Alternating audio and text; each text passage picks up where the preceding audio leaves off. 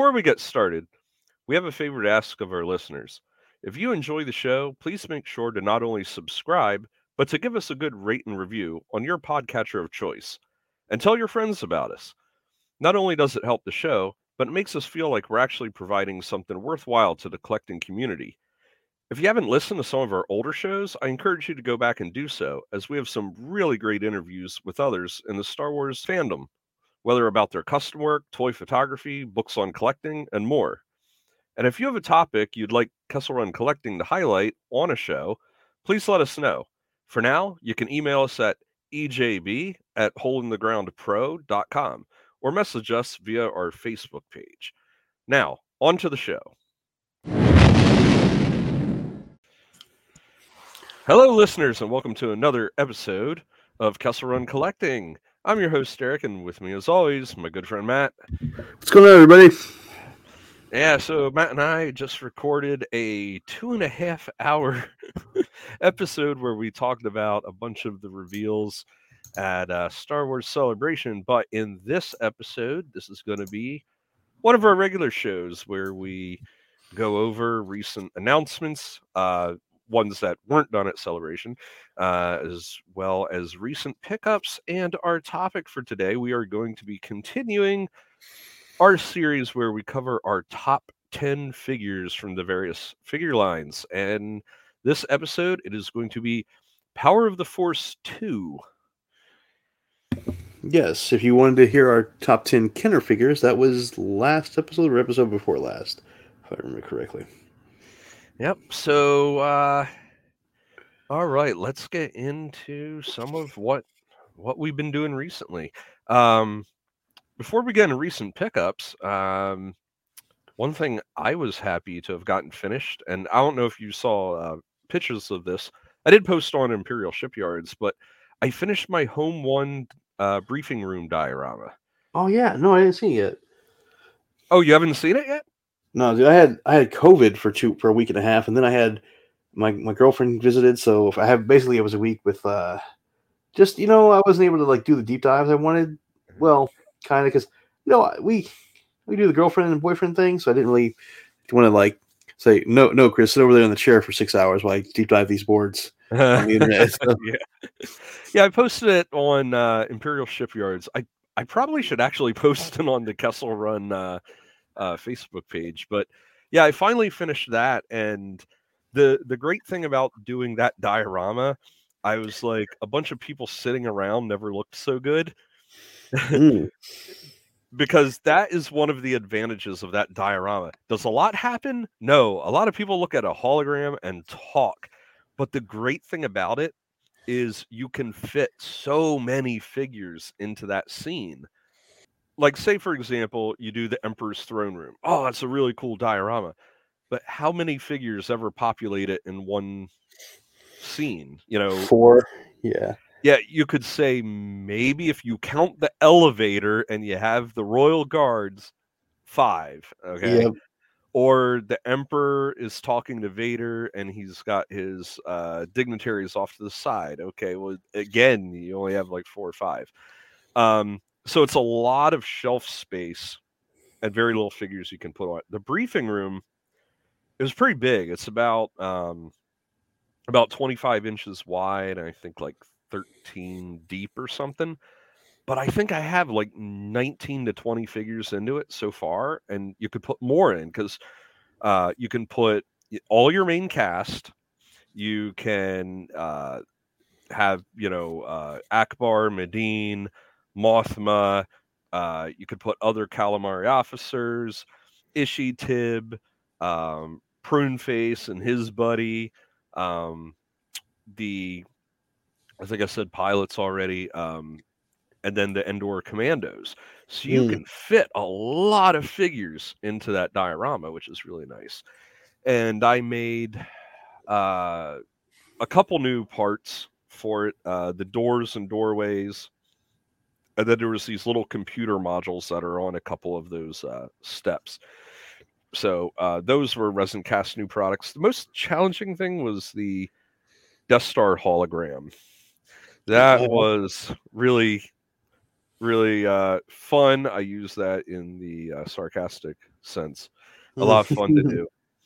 Um, but anyway, uh, obviously this is an audio podcast, so uh, go to Imperial Shipyards and uh, you know look for it there. Um, so I was happy to get that done, and a lot of what I did for it didn't cost me hardly anything because almost all the plastic in it was scrap left over from other projects. So that is always a big bonus. nice. Uh but and I had to do a lot of my own decal work for it, which that that was a pain. But what happened to your guy? Uh, huh? What happened to your guy that does your decals? Was it? Well, I wasn't going to ask him for something that was just for me. Oh, okay. So, uh, so yeah, I I actually did all the artwork for the for the decals and stuff. It, it looks good enough for what I did. um, but yeah, so uh, that happened. Uh, couple other cool things is uh, my Indiegogo campaign to fund the Spaceport Cantina was very successful. Hmm. And I've started casting pieces for that. And it's good. This is going to take me a long time to fulfill the backers because just the alcove, like the basic alcove alone, I'm gonna have like almost 200 of them to make. nice. Uh, not as many of like the entrance and stuff, but because each full cantina has eight alcoves, that it's. I actually just made myself a second mold this weekend yeah. for the alcove to try to speed things up. So uh, that's something underway. That's really great. I think the texture on the walls, I'm really happy with how that came out. Um, and um, the other thing I did, uh, like a week, maybe two ago, uh, it was right at the end of the campaign, but they said it's not going to air for a couple weeks. Um, I was on the uh, Vintage Collector podcast. Oh yeah, um, as a guest, and and we did an interview. It was like pretty long and in depth, uh, getting to talk about hole in the ground productions, and uh, you know, I got to go into the whole history of where I started and how I ended up here, and you know, we touched on the uh, the Cantina campaign, um, which I said, well, there are a couple days left, and they said, well, the episode's not going to air for a little bit, um, but because it met its funding goal. Um, I can keep it up on demand. So it's still active if someone wants to, you know, hears this and says, Oh, I missed out on the cantina. No, you didn't. You can still go there. You can still buy it um, and back the project. So I just kind of wanted to get that out of the way because that was exciting uh, that I got to do that. I'm going to be really, really busy over the next couple months because not only do I have all those cantinas to make, at the end of May, I have a convention coming up and I need to stock props for that. So I probably have to make about a hundred different props for for that on top of it. Uh, so um anyway, let's get into recent finds and pickups. And if you want to go first, Matt. So recent finds and pickups. All right. So, uh, you know, the only thing I've got recently was stuff I ordered like four months, five months ago. so what came? The uh the Endor bunker came. And yes, I bought one of those ATSTs with Chewbacca. And what else showed up since then? Um well, I got a Jeremiah Colton or, uh, from from you, which I love. Uh, I'll be putting his head on one of the extra Boba Fett figures to make that production still of old Jeremy Bulloch in Boba Fett's gear. I picked up a Vel Sartha I found in in this in a Walmart down in um I want to say it was in West Virginia last week. Uh but really that's been about it since our last show. Yeah, I'm kind of in the same boat. I haven't really By the way, how do you like that Endor bunker? Uh, you know, it's not bad. It's bigger than it looks in the pictures. That's the first thing I noticed about it. Like, oh, it's kind of deep. It has, it has the swivel open door for Han to. Try to hot wire it. It has a little like R two port slide open for R two to put his little like access thing into. Um, it comes together and it's a little bit more firm than the original Power of the Force two one. Like, like it. Oh, that thing you you looked at it wrong, and the door just went fall off. Yeah, yeah. These won't do that. These doors are like built into the roof, so there's a there's a there's a ground there's a track on the ground. It's like a sliding glass door is how they mm-hmm. how they did it. So there's a groove on the in the roof and in the ground and on the base plate to where they won't come out. Yeah, I uh, Big Bad Toys uh, like I intend to get one. I wasn't going to pre-order it because I didn't think it would sell out. Mm-hmm. Uh, last I checked, Big Bad Toy Store, it's sold out. Yeah. The pre-orders. Um, I'm hoping it shows up in stores at some point.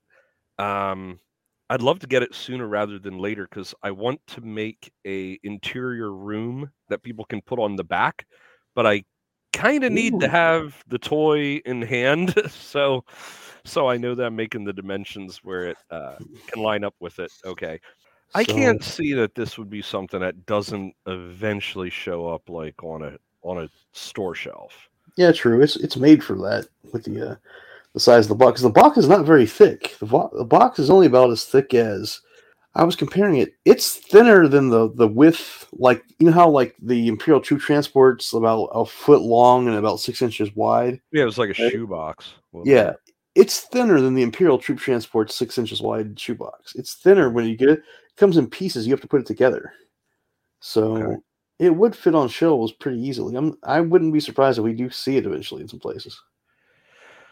All right. So what I have right now is my order is processing for my Andor from Aldhani on Big Bad Toys Store. Really? Yep. I have I have not gotten any of those yet. Yep, that is processing. Uh, what I had shipped, I haven't gotten it yet, and this is not Star Wars, but my Optimus Prime Bishoujo, which are you Wait, familiar with the Bishoujo statue? Yes, I know what Bishoujo means. And Optimus Prime was is not a human to look like Bishoujo. Uh, okay, okay, they but they did one, and it's freaking awesome. Oh my uh, god! I I got it. Um, I pre-ordered it as soon as they announced it last year. Uh, they're also doing a Megatron coming later this year, which I I don't care for how they did the Megatron quite as much, but I kind of feel like the two are a pair. So uh, I pre-ordered that, and then they did announce a Bumblebee, which it's cute, but for one, I was never a big fan of Bumblebee. But the Optimus Prime one, just the way they did it was was cool. Like the girl has uh she's holding almost like a toolbox or something like that, but it looks like Optimus Prime's trailer and uh, she's got like a, uh, like a pendant or necklace around her neck that looks like the Matrix and stuff. It was really clever how they did it. Um, so I, uh, you know, I'm waiting for that to come in. I have the the Mara Jade and the Jaina Solo ones, which are amazing. Uh, it, it it's a shame that did they, they do like two, making them they do two versions of Baroness and uh, at least two like two versions of Lady Jaye as well in the yes, yes, different color variations. And I really wish they had continued with the Star Wars one. The third one was supposed to be a Fem Trooper, and it was about the time Disney took over. Ah. And eh, self-explanatory got killed. Um, I know they did like Jason and Freddy as Bishoujo girls too, or Michael Myers or something. They did like a really good Ghostbuster one, which I okay, yeah. Um, but yeah, um, why don't they do RC? That'd be the person to do. Uh, yeah, yeah, you're right. I I wouldn't be surprised if they do. So hopefully, maybe they'll do that one and do a really good job. Um, I uh, I thought if they had continued the line, Ahsoka would have been a perfect pick. Oh yeah, she's already animated. yeah, Ahsoka or uh, did you do Princess Leia? No, they only ever did Jaina and Mara Jade. Which the interesting thing about that is they were both EU characters that they chose. Yeah, you're right. Maybe the the product license is cheaper for EU characters. Yeah, but the uh, the Mara the Jaina Solo I got used and I didn't pay that much for it. I only paid like 55 maybe for it. Hmm. The Mara Jade when it came out, I got it right when it came out and it was like 80 bucks and I know last time I looked it up it was like 400 or more that it was going for on the secondary market cuz you know they're never going to make it again Yeah. and especially being an EU character. Um, so yeah, I'm I'm waiting for my Optimus Prime to come in. The one thing I did get completely unexpected, I got it yesterday. I picked up the retro collection. B. Ah, I know why. Because he looks pretty good. He's really close to it as a retro guy. He is, however, there there there's another factor. My wife and I were at the mall, and I walked in Fye, which, which they Mm. sell Star Wars figures. Okay, they sell them for For double price? Yes, I saw. oh, Yeah. like insane markups. Like the original ticket here is 1977. Okay, retro. However, apparently when they do clearances, they want that stuff gone. Like their clearances do not fool around. It was 494 on clearance. There you go. That's So what I that's- said for that, I'll pick it up. It it definitely needs some additional paint apps. It look it looks very very plain. Um, but anyway, five five dollars. Got myself a droid. I'll be happy with it. He even There comes with a uh, with like a little hammer or some sort of accessory. Yeah, that's what he uses in the show, I think, is a hammer for Yep. something. So uh, yeah, that was that was my one pickup, and I, I took a look at the other full price figures just to mainly get a laugh, and they're they had uh, Antoc Merrick's R two unit, Hmm. and they wanted like twenty five dollars for it, Yep.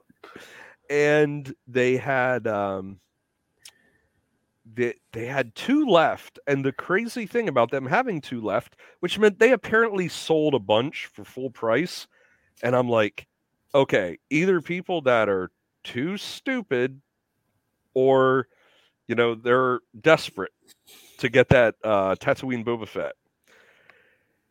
$45. Wait, for the deluxe one with the little two helmets? Yes. Oh no. Oh, no. dollars. I'm like, if anyone knows anything about how those are priced, I I I- don't see how they would sell them full, full, Those are- full price. Yeah, those are people that are hoping that whoever comes by doesn't have the internet and just they're like grandparents that buy Star Wars for their for their grandkids because they know the kids like Star Wars and don't really care about the price at that point.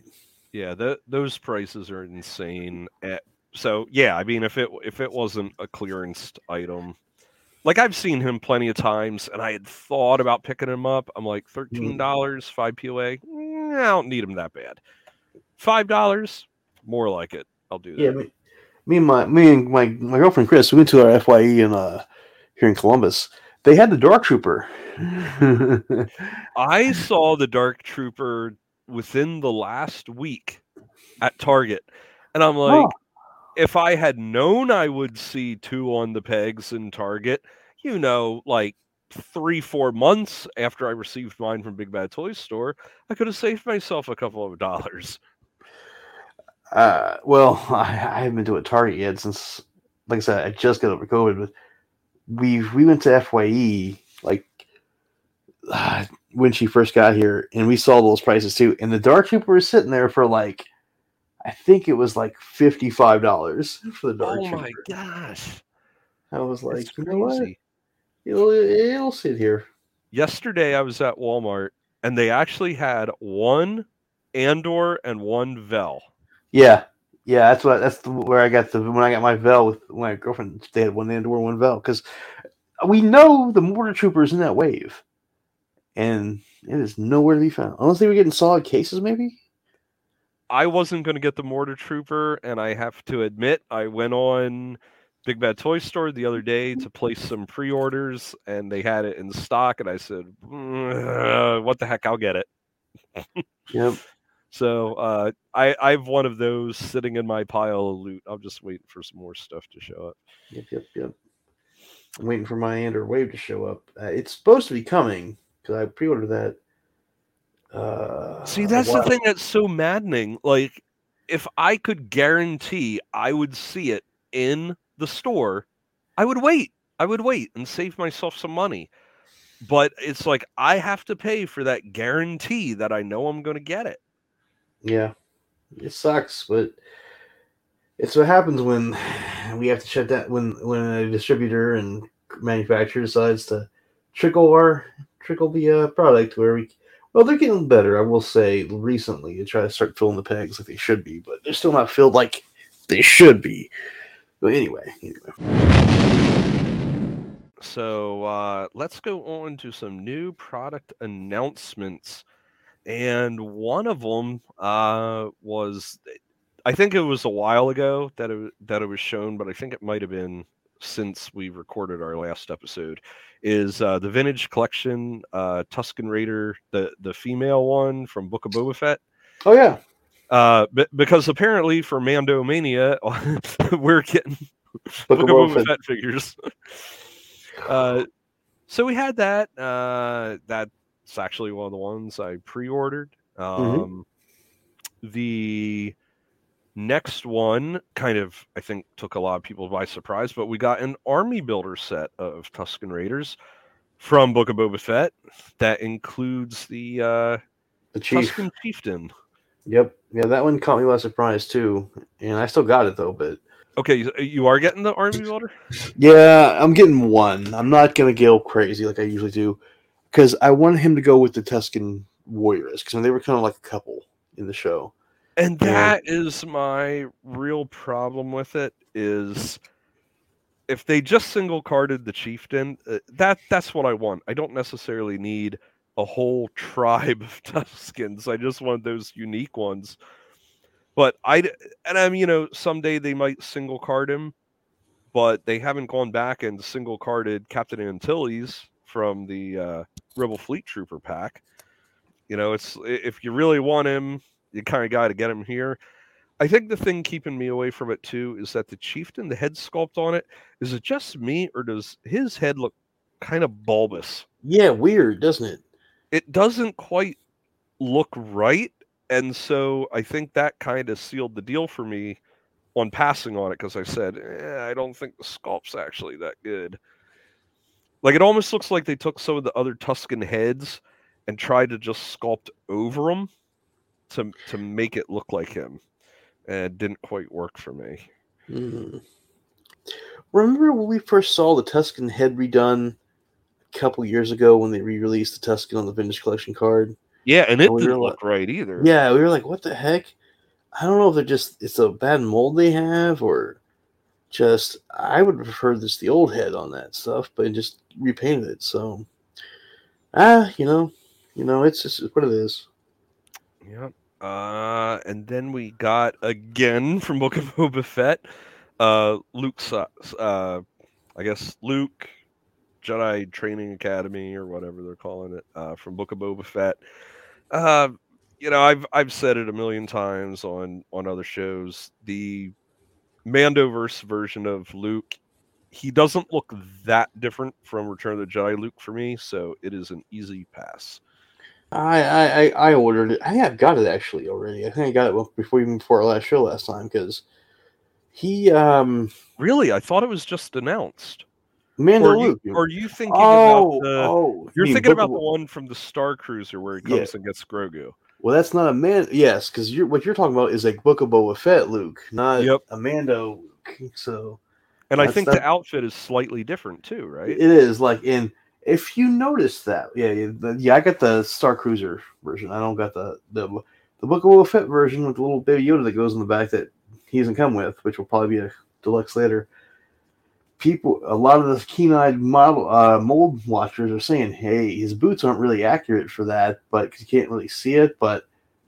It's made in such a way that it looks a whole lot like 77 and Farm Boy version of his legs, but in black. And like this might be the beginnings of the mold to get a good some a good farm boy version of him out. I'm not. I'm like you. It's I preferred the Star Cruiser version instead of the sitting around.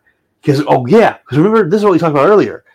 That horrible, horrible Tarkin esque skirt he has.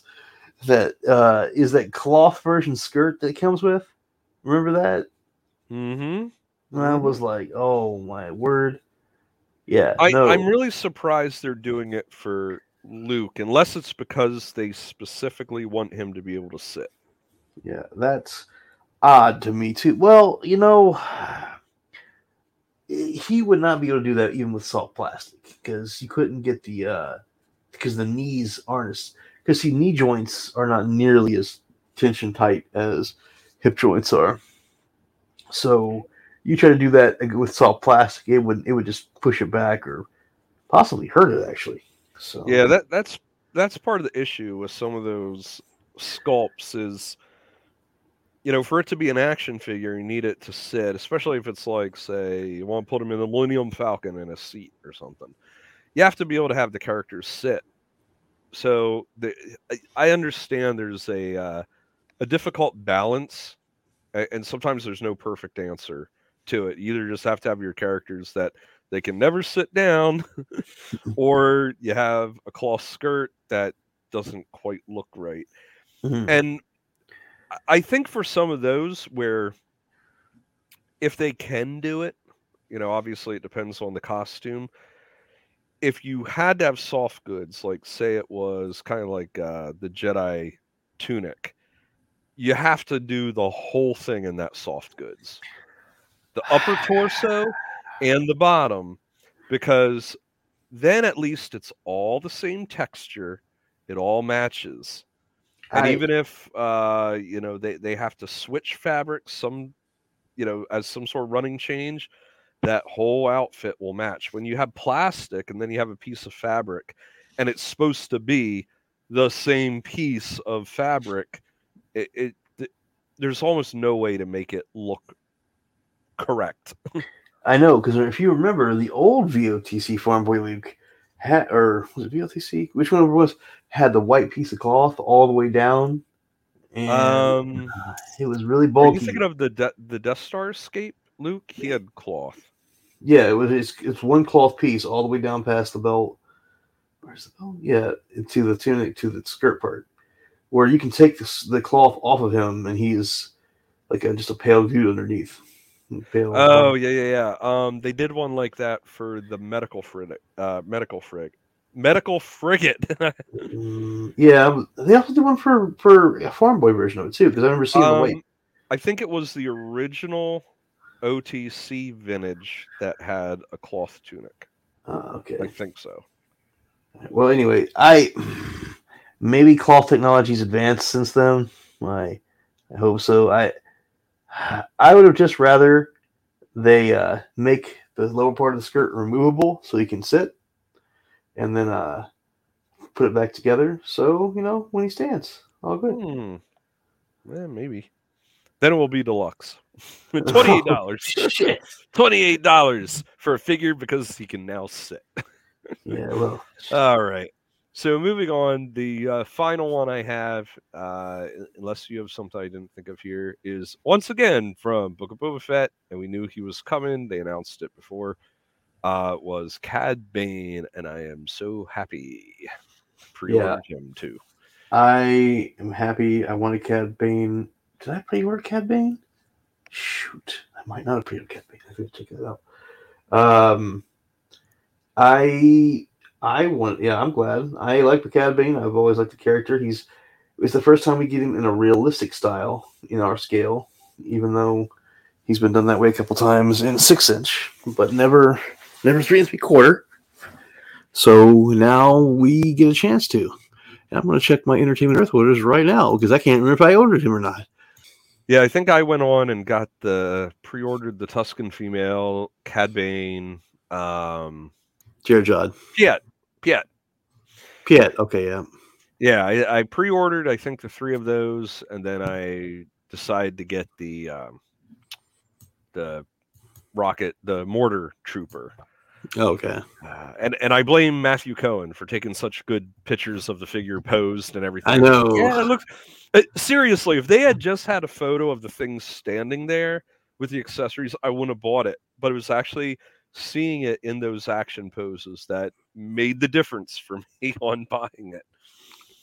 Agreed. I uh I wasn't gonna buy the new ATST and Chewbacca, but the stuff looks so good, and I got it anyway because the picture and the art and the box looks so good.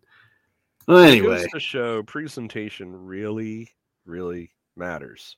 Yeah, it's and why window boxes are so important. Windows ex- on Exa- exactly. You go by and you're like, well, that looks like a a great photo there of, of, of something that could be in the box. I, I wish I knew what was actually in the box.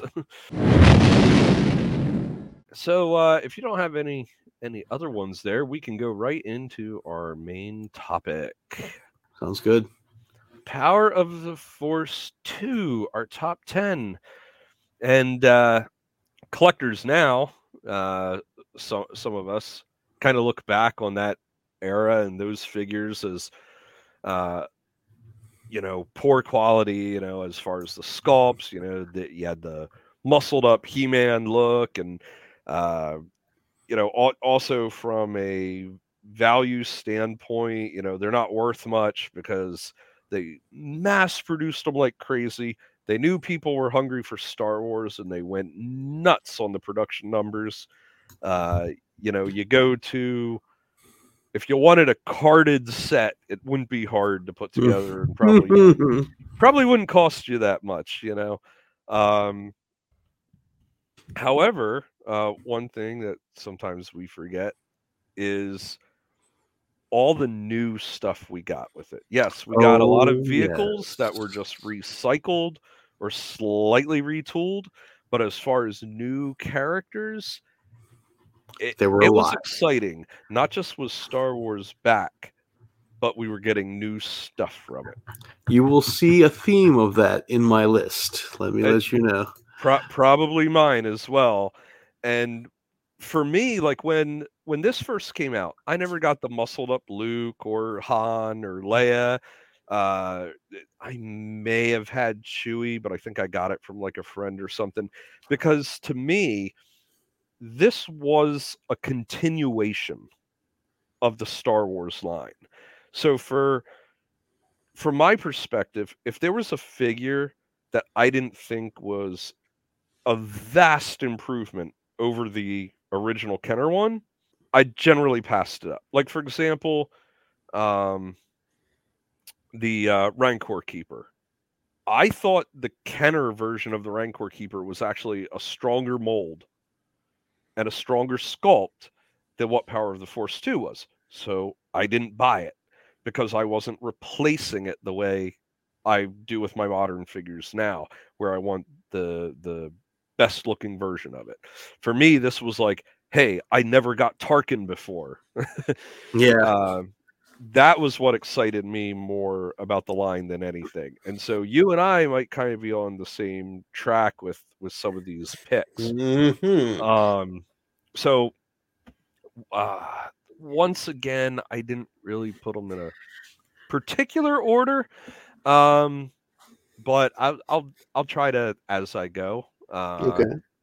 But I will let you go first. Thank you, because I have two honorable mentions that didn't make my list, but had we had a dozen, a flat dozen, they would have would have been. My two honorable mentions were the Tie Fighter pilot. He didn't, even though we had an original Tie Fighter pilot, this was a significantly better Tie Fighter pilot than the old vintage or Kenner one. And my second one was an all new fig. Well, was a figure we had that technically was all new and uh, people might get mad that he's not on my list, but removable helmet Darth Vader. That was so awesome to have. Um, to see him finally have that little chink little helmet up, and he's like, and it's Sebastian Shaw underneath, like, now go, my son, leave me. Uh, no, that was one. Those were things of magic right there. Um, all right. So aside from those two, we'll start with my number ten guy and it's I consider new, and he's only made this list here in the last two years. because I still go back and look at my old Power of Force two figures and re- listen to podcasts about them, was Luke X-wing from the second wave. But Matt, we had a Luke X-wing in the vintage Kenner days. We did, young mortal. But if you notice, even though it's a Luke X-wing pilot, he's not in the X-wing pilot gear. He's in snowspeeder gear with the puffed up collar and the gray gloves. So wait, we had wait, never, wait, wait. The the original Kenner one, the original the original one was an X-wing Luke. right? Power of the Force 2 says Luke X-wing, but he's wearing the snowspeeder gear. Ah, I think you're right. What color is boots? Because that's a difference too. They're gray, gray boots and gray that's gloves. snow speeder. Yep. Yep. Which I didn't even realize that till recently when I was like, "Oh yeah, it is." I was into a podcast and they were talking about it. Let me tell Yeah. you, you just blew my mind. It- because it never occurred to me either. Because it said Luke X-wing. I'm like, okay, Luke X-wing. Yeah, because uh, they would later go on to make a Luke X Wing with the black gloves and black boots. But yeah, this I was like, "Oh my god!" It's been 25 years and I didn't pick that up. That, that wow, that's yeah, Yeah. You blew my mind. You blew my Yeah. mind with that. Yeah, that went. Uh, yeah, congrats to uh, Jake Stevens, who uh, from uh, Lauderdale Zuckus, who mentioned that. I was like, oh my god, he's right. Oh my god. So Wow. All right. Well, I will start off with my honorable mention, and this, um, I don't know if you would count it as a figure because it could almost be counted as a beast in a way. But the mail away B'omarr Monk, ooh, it almost made my list. It almost made my list. because I remember when they announced that that was coming out, it was like, it, it was glorious. Now he came out originally in the red globe or the blue globe. Uh, the blue, Okay, and then and then the red. Um, was retail right? That's how it went down. Yeah, it came in, in uh with like a pack of different like Yeah. beasts and stuff like that. in the saga. In the saga one, blue Yeah, packaging. Yeah, yeah, yeah. Uh, but the B'omarr monk was was great. Had tons of articulation. Had uh eight points of articulation. That spider droid.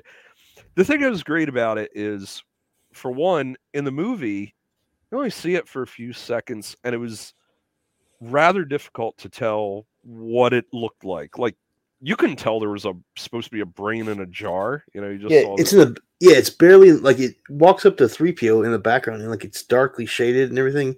You can't tell anything from it. Yeah, it, it could have been bright blue colored, and you could not tell from the movie. So it it was uh it was uh our first chance getting a really good look at the uh robot or whatever. And uh great idea for a mail away, you know. uh, It's something that doesn't fit on a normal card or anything like that. Um so so happy I I might have two of them, or at least I had two of them. Um, yeah, love it. Yep. Uh, so for my number 10, and I, I'm going to cheat a little because I'm counting two figures, even though technically they only shared a couple parts, and that is Han and Luke in Stormtrooper gear. Mm. because um you know we we didn't have the we well we had luke in stormtrooper gear in the original power of the force line. Uh you know he he's fairly rare. He had this tiny little pea-sized head that doesn't even look like luke skywalker and a big old uh stormtrooper helmet um but even back in the power of the force two days you picture Luke and Han together in those outfits, and they never did Han.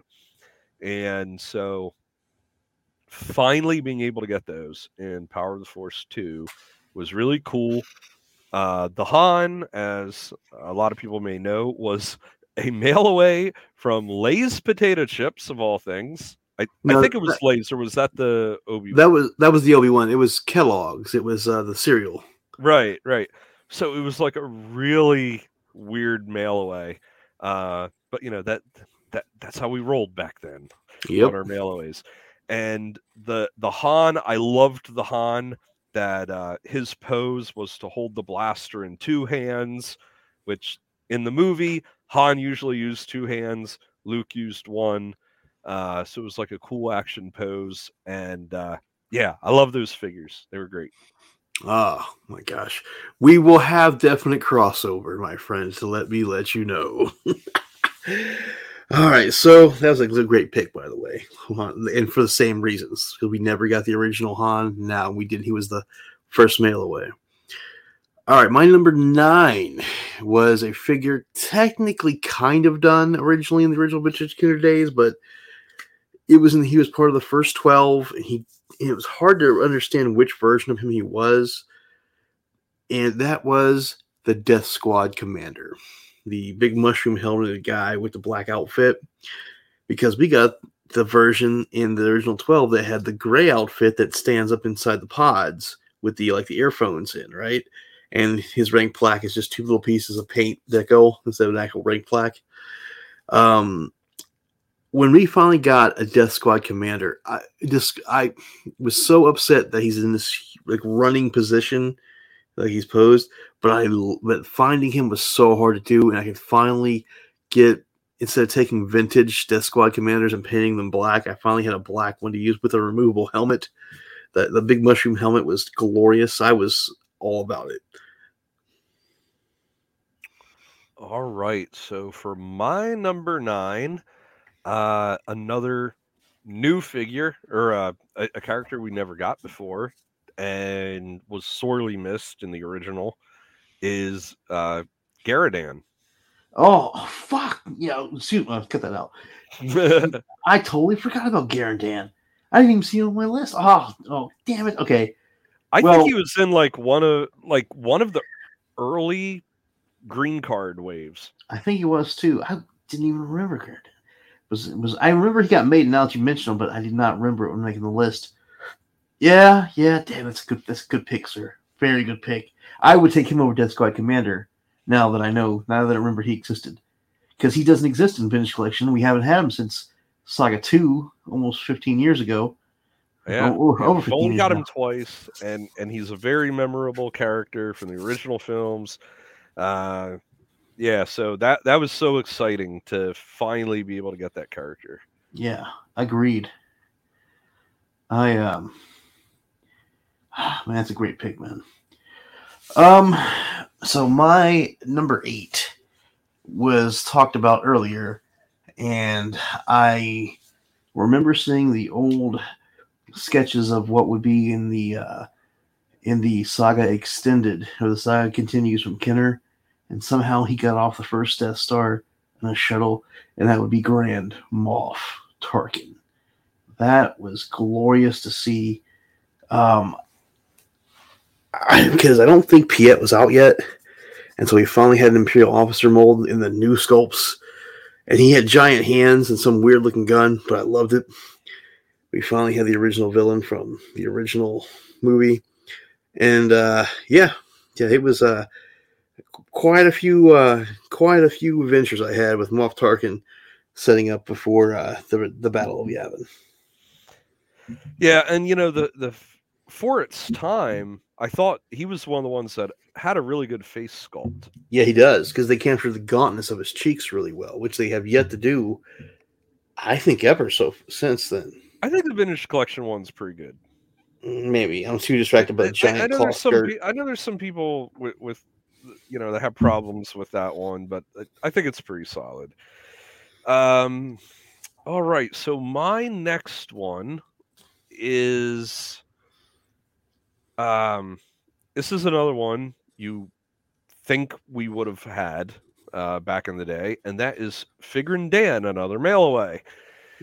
Oh yeah, another one I should have put on the list.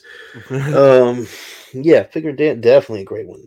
Oh man, I and here's the thing: I never got the mailaway version because I wasn't a part, didn't have the magazine, and I didn't know about the, the club getting his offer, so I had no idea he was even out there until like years later when I or a year later when I, when I started buying the Topps magazine uh, and getting back issues of it because I could because when you're a poor high school kid, you don't really have a whole lot of money to go spend it on figures, you know. So I had to buy that in the Topps magazine to read about them, and I saw you had to join the collectors. You had to join this the the Star Wars club or something to get to get to buy those. And I remember seeing that dude and the ATST driver were were being offered later on. I was like, oh, can I get this? And I never bothered getting it because I was too broke. But yes, that's a great, a great pick, sir. Yeah, it was, and I think there was so much excitement around it because that was such a, and people overuse the term iconic, but that was an iconic scene. The creature cantina and all those band members there. And so, yeah, sorely missed from the original Kenner days. And it was awesome to finally uh, be able to get them, even though they weren't the best for their time. It was exciting because that was the first time we ever had anything with them. So, Agreed. I uh I hear they all came with all the you got all the instruments with each figure. Yep. Yep. Wow, that's I see. I got later on. I got the uh I got the collection ten that gave them like the cloth goods tunic over top of them to make them slightly different. That's the version of my god for Power of the Force too. I think it was like Power of the Jedi, and like that in that like a uh, metal tin they came with. Maybe it's 30th anniversary. where where it looked it looked very uh original with the racing stripe and everything. Yeah, I re- I remember that tin set. Yeah, yeah. Because I mean, it's basically the exact same figures, just they put a cloth shawl over the front over them to give more of a clothy effect. And I bought that. Yeah, this was much later after I was in my 30s and had money. Um. uh, all right, so where are we at? Number seven for me. Ah, back to the cantina for me, actually, too. A figure that's never been done once and never again was not done in vintage either. Was the uh was uh oh, what who is the actor in Highway to Heaven? Michael Landon. Michael Yeah. Landon's alter ego, the Wolfman, Lak Sivrak, Wait, what do you mean it's his alter ego? Because he was the original uh, teenage werewolf. Was Michael Landon from way back in the day? Oh man. Wow. yeah, from like the '60s or '50s. And um, they late, late, decades later did Highway to Heaven, but he was the original like teenage werewolf, if I, remember correctly. And uh, yeah, so they used his mask for Sivrak. And I think there's a, there's two of those wolfmen in the cantina. One's like wearing a, a shawl drinking, and then you have Lak Sivrak at the table. Well, I think some of the I think some of the confusion is there there's the the Defel, the bat-faced creature, and I remember always getting the two confused. Like you see the one with the glowing red eyes like Yeah, that's lowering Lax its drink.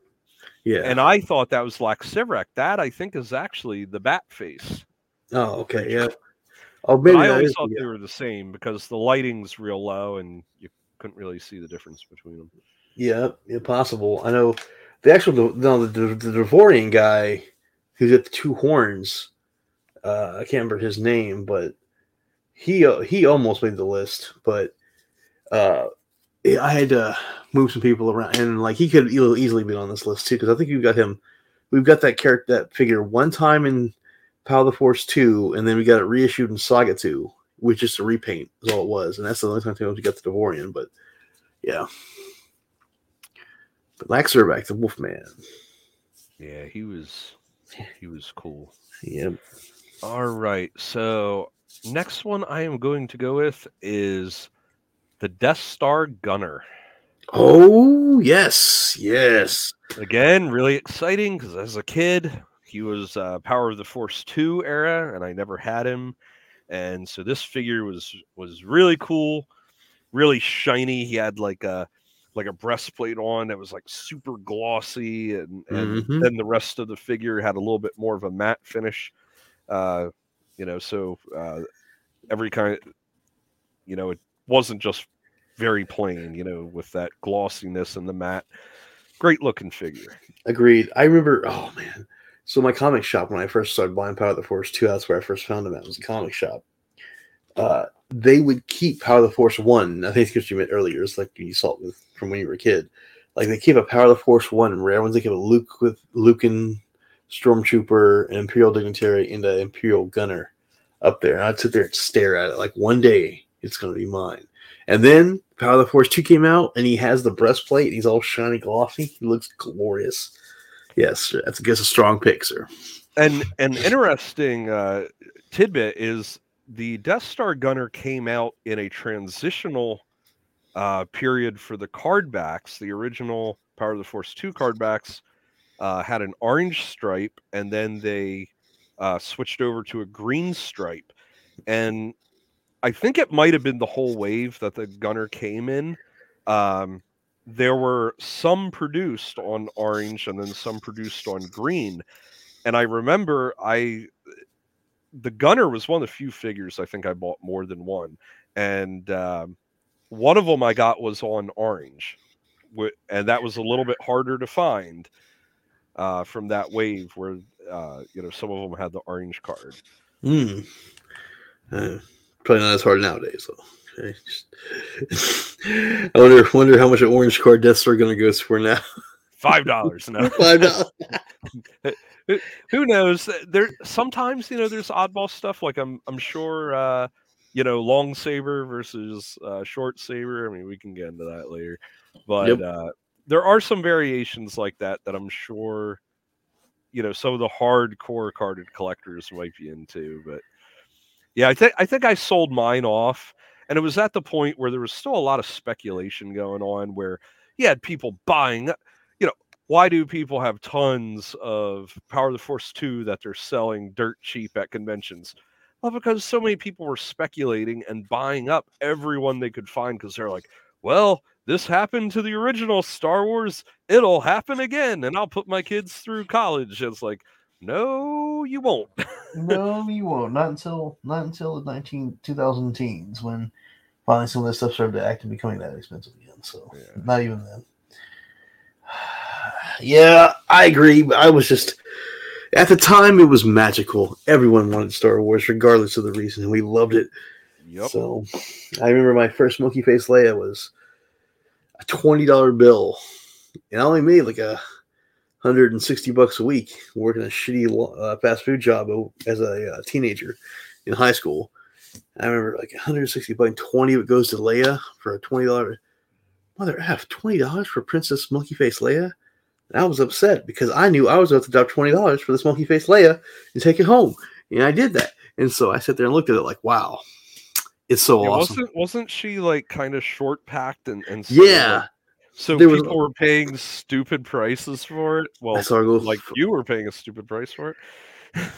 Twenty bucks for that little Leia. Like I heard it going for like fifty and sixty. I was like, damn. And the rumors were all about like Carrie Fisher owns the rights to Princess Leia, so she was upset with the sculpt, so she had it stopped.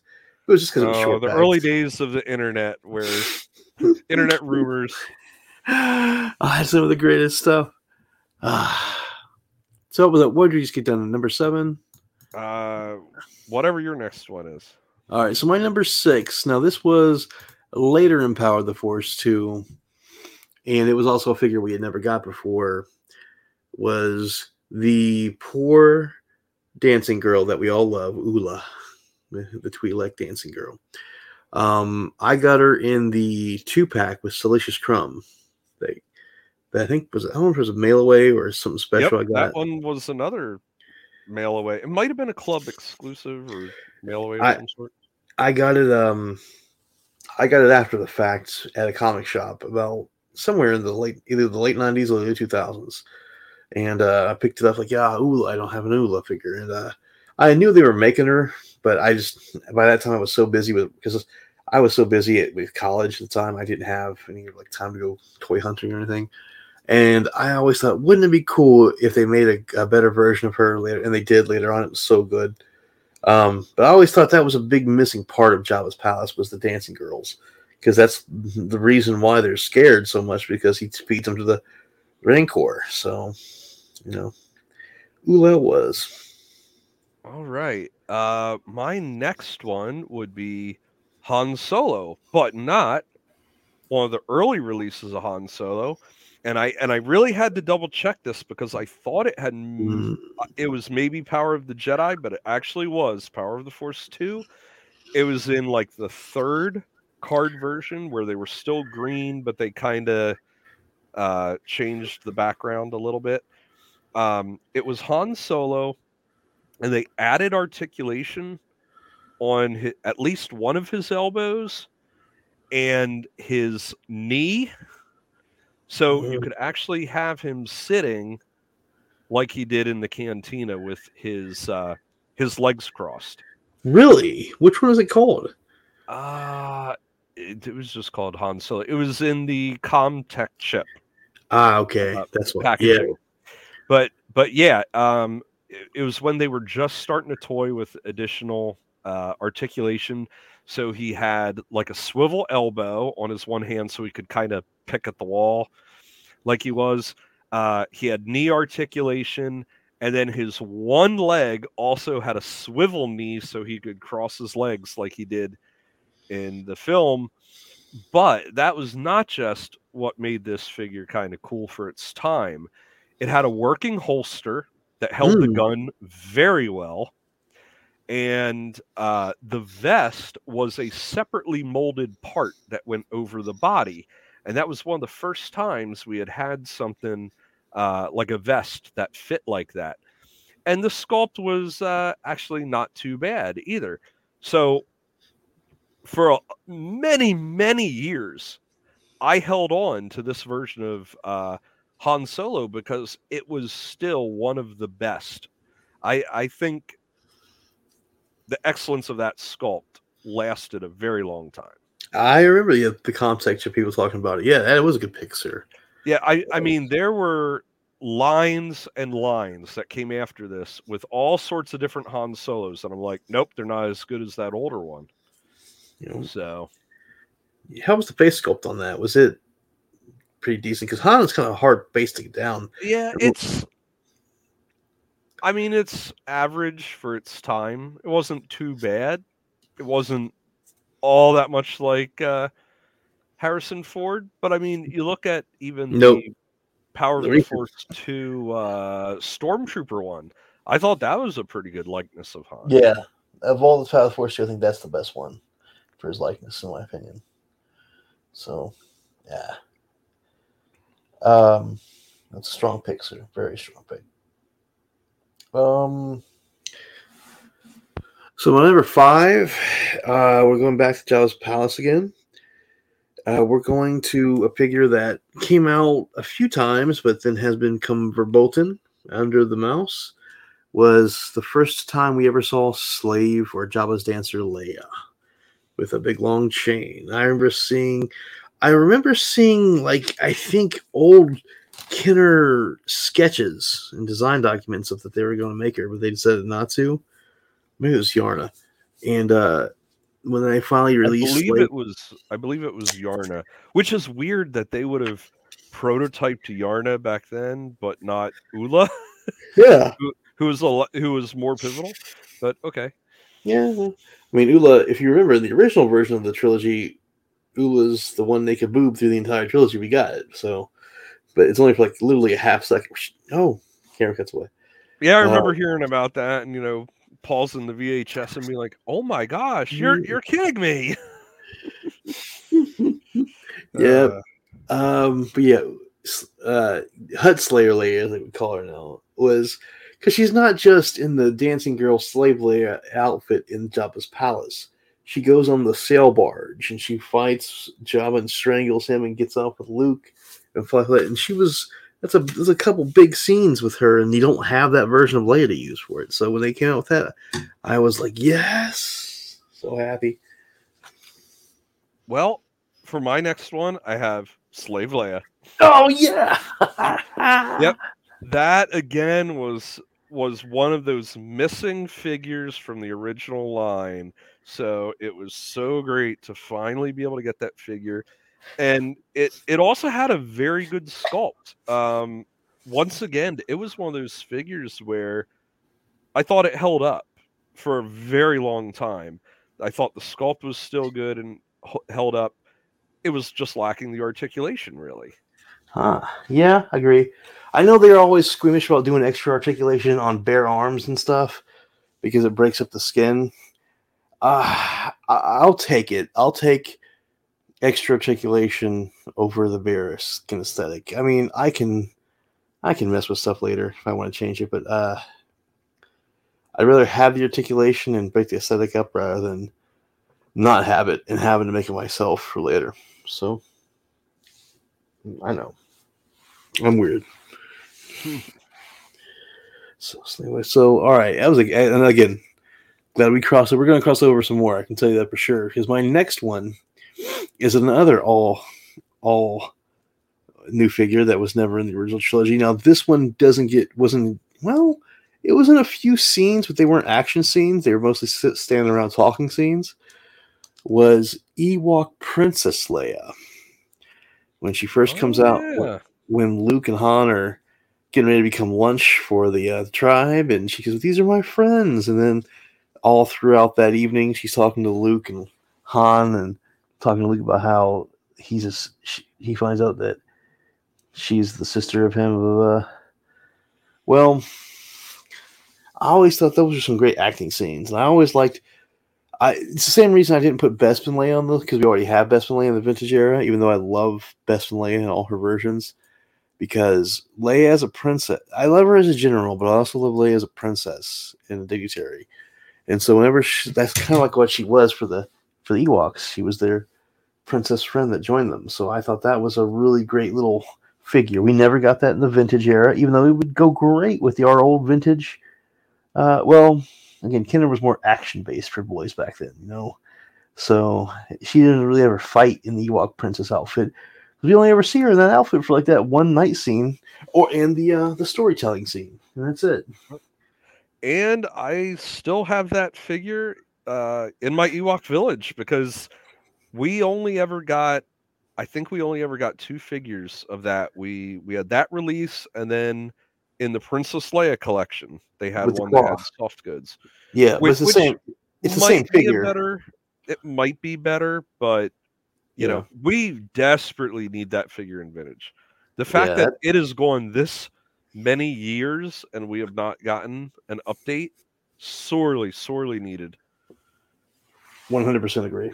It's oh, oh god, it's been. I think it's the same mold actually for both figures. They just do a cloth like cloth goods on it for the Princess Leia collection, if I remember, or cloth hair is what they gave her for the uh, Princess Leia collection. Which I think I have that one too somewhere. But either way, that little moment before the st- it's like the calm before the storm, Leia. Then they have to become generals and fight shit. That I always love that idea, and I know it wasn't as popular in the 80s for having action toys and everything, but we're well past that now. We love our action figures. Look, you come out with We even like our non-action figures. we even like our hunk- hunks of plastic imperial dignitaries nowadays. So I understand. We need Princess Leia, as the Ewok princess back. All right, my next one. Uh, I will be surprised if we don't share this. Uh, Grand Admiral Thrawn. Oh man, I you I yes, he's not on my list, but the uh, only because we know it. It was I loved and hated that figure, and he almost made the list. I bought three because all right, we're gonna go way back. So for, tell me why you loved the Admiral Thrawn, and I'll I'll tell you my story. All right, so uh Thrawn I I thought was an amazing character from Heir to the Empire. You know, Heir to the Empire is kind of what in a lot of ways puts Star Wars back in the uh, public zeitgeist and um it, it was it was just really interesting to think that uh well I guess it was still Kenner but owned by Hasbro or something at the time. But that they would do expanded universe characters.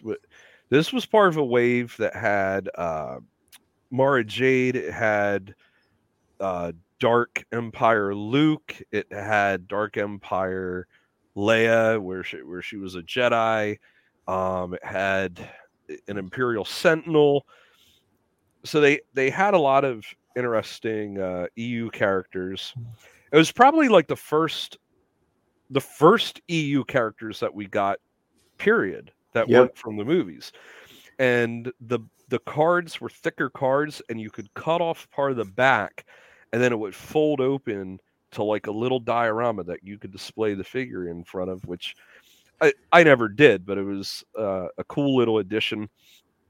And I don't remember, maybe you do. Were were these mail order or were these in stores that you could? Uh, they were. Ooh, I don't remember that. I know I had Thrawn and I had him on the card, so I assume I either got him in the store or because I didn't mail order anything back then. okay, So, okay. either, so I either got him in the store or at a comic shop. I want to say I got him in the store, but I might be wrong on that. But I did. Yeah, I really don't remember, but um, you know, getting getting an EU character from the books, that was just like really cool. And Mm. Thrawn's a really cool looking figure. So, uh, and, and and the and he has the Salamari l- little creature Yep. that like hooks around the back of his head and stuff like that. Even though that's not how it was in the books. In the books, they had some sort of rig that they wore on Backpack, yeah. back.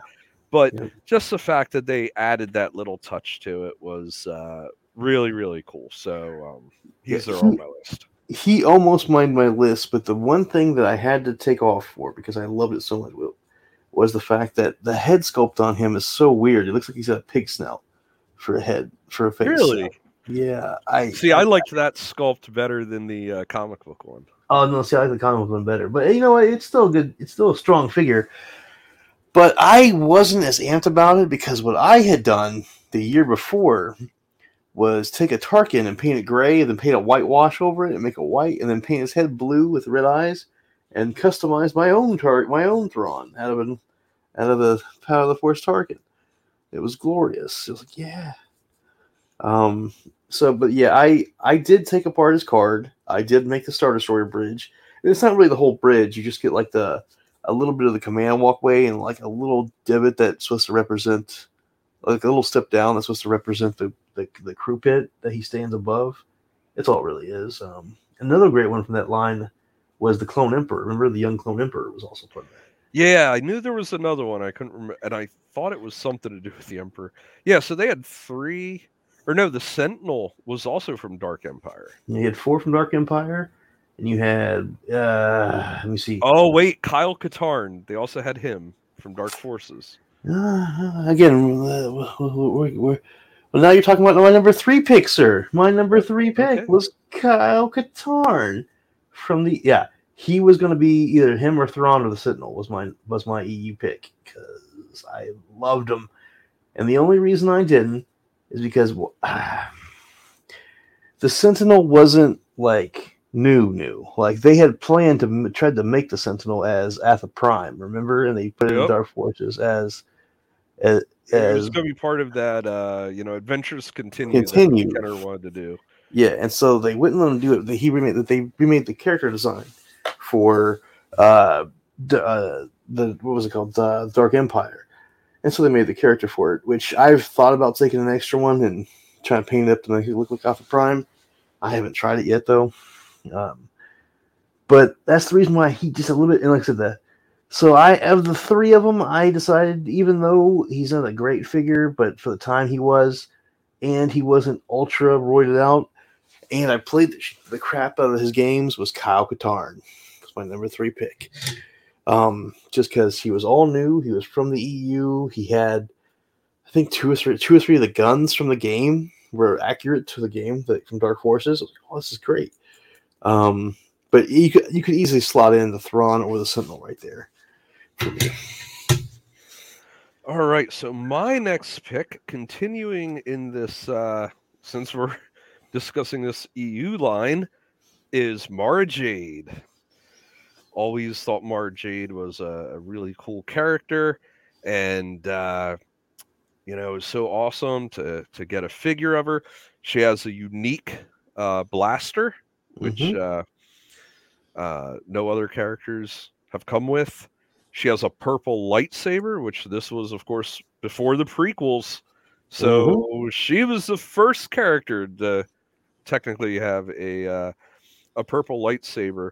And one thing that was kind of cool too about the figure is she could hold she could very well hold the gun in one hand and the lightsaber in the other. So a lot of times I had her pose like she was shooting her blaster and then also had her lightsaber in her other hand.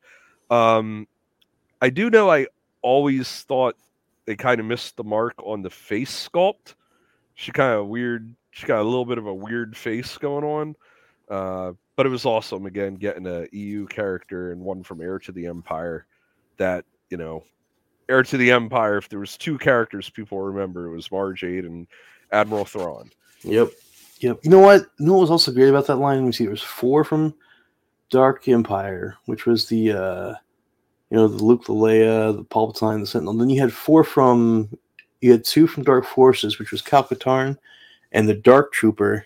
That was another great figure. It was that Dark Trooper figure. Oh big no no no! Uh, was it was it the Space Trooper? You know, the Space Trooper, that's another one. Yes, the Space Trooper. The Dark Trooper came out too on Power of the Force 2 as well. They all oh came out. yeah yeah yeah yeah. Cause yeah, I had that one. The Yeah, the, Dark the, Trooper, that was pretty because. Because it was big and bulky. Yeah, it was real big and bulky. And then the Space Trooper was the white Space Trooper.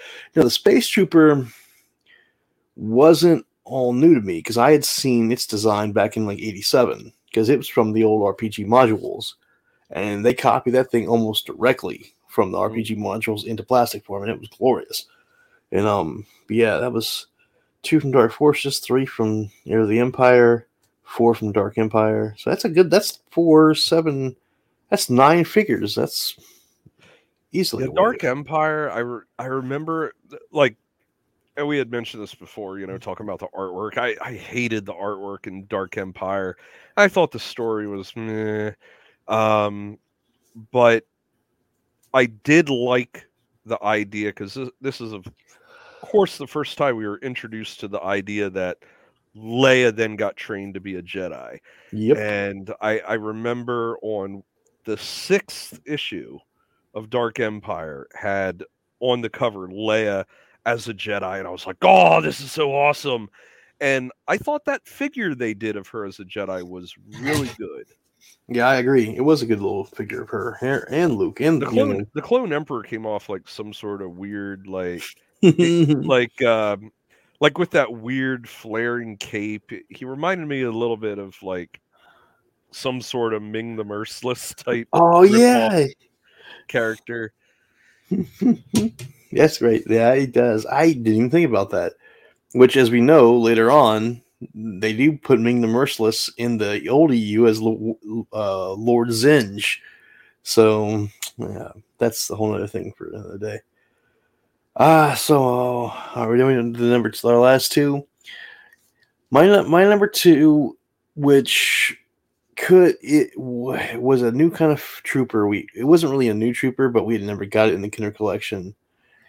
And when it came out, I was I was blown away. You know, what an Imperial guy was the Sand Trooper. I was in love with the Sand Trooper. He had a removable backpack. He has a pauldron. He has a huge sand gun. Oh my gosh! He can hold his gun with both hands. It was amazing to me to get that Sand Trooper. We had always I had always wanted them from the original collection. I had tried to cut little pieces of black and orange plastic to try to make pauldrons on mine, and it never really came out that great. So when they came out with the Sand Trooper, I was all about it. Um, I don't. I know they were all roided out, but you know what? He still held his gun like it's got weight to it, and, so, and with the backpack making him look extra bulky, it actually debulked the size of his roided out body because the backpack kind of like small, it makes him like just an overall bulky thing. Um, yeah. All right. Well, my next one, again, uh, this was on your list as well, was the Oola and Salacious Crumb Oh, nice. two pack. This, this once again, we're, t- we're talking about, and it seems like the theme for both of us are the characters that we never got originally. Um, Oola is one of those characters was uh, pretty prominently featured in the movies. Finally get one, but not only that. What sets it above the rest is the amazing job they did on the soft goods on her leggings, where it's like oh a yeah. net material. That blew my mind. Uh, and I mean, even though it was five POA, it was it was a really good sculpt. Like uh, that super articulated one that came with the uh, Jabba and Deus from Shadows of the Dark Side. You put those two figures side by side, and that Power of the Force two sculpt holds up. I mean, it really looks like they just kind of took that figure and added a bunch of joints to it to make the super articulated one. Excellent, excellent job of figure. Even the packaging was kind of cool, including a Salacious Crumb. Totally unnecessary for them to do it, but they did it. A plus. Agreed. Very much, very much agreed. All right, for my number one, it's something you've already mentioned as your number ten, but I got it for I put it just as number one for sentimental value, and like I said, I thought the head sculpt was very close to the old smuggler himself, Han Solo, which was Han Solo in Stormtrooper disguise. I did not mail away for Han Solo in Stormtrooper disguise. I found him at the same comic shop I found Princess Leia for 20 bucks. And he was 25. Ooh. Yes. I, I think he was like five dollars or something for the mail away, maybe. Yep. But this is like a year later because I didn't know about the mail aways at first. So I was like, what? Oh no. So I saw it sitting up there and I was like, they made a Han Solo and like, but they hadn't made the Luke yet, or they had just made the Luke, is what it was. I, I think the that, Han may have come first, actually. i the Han, the Han came first mail away wise, yes. But I didn't know about it. And I think either I saw it before the Luke came out or the Luke had just come out by the time I saw it and realized what it was. I was like, oh my God, and so I I got the Luke, and I like you know what I can't let it go. And so I went back and I, the next week went back and bought it twenty five bucks, and got the Luke and Han set. And um, I was over the moon. The fact that I could put Han and Luke both in stormtrooper outfits going down Death Star hallways. That to me was magic.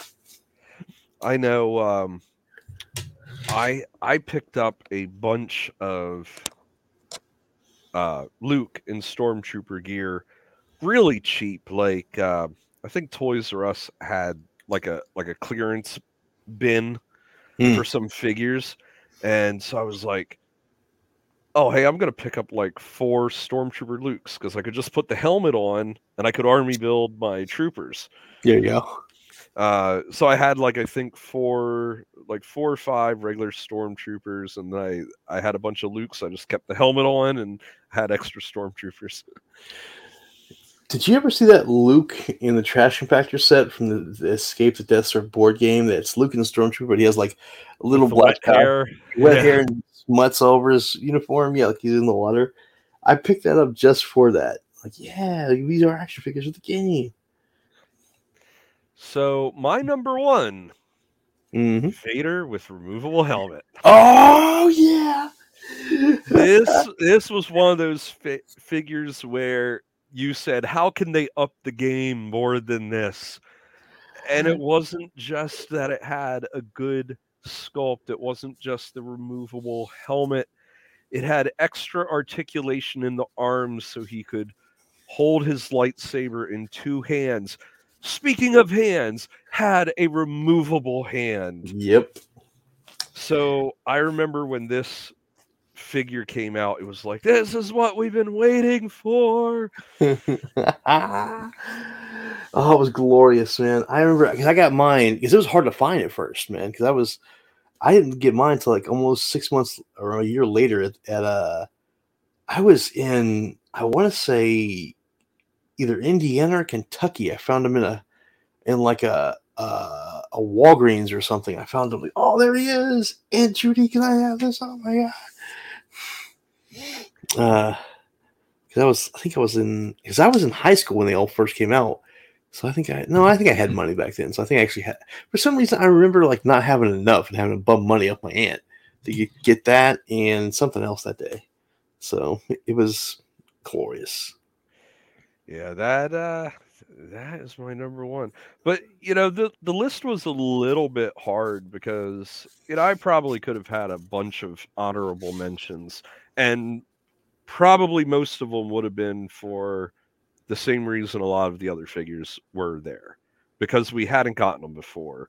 Uh, you know, the Sand Trooper, the Tarkin, um, not so much the Rebel Fleet Trooper because I, I just thought he, he was so overscaled. Yeah, he was way bulked out. Like it, it just didn't matter. He just he just didn't work.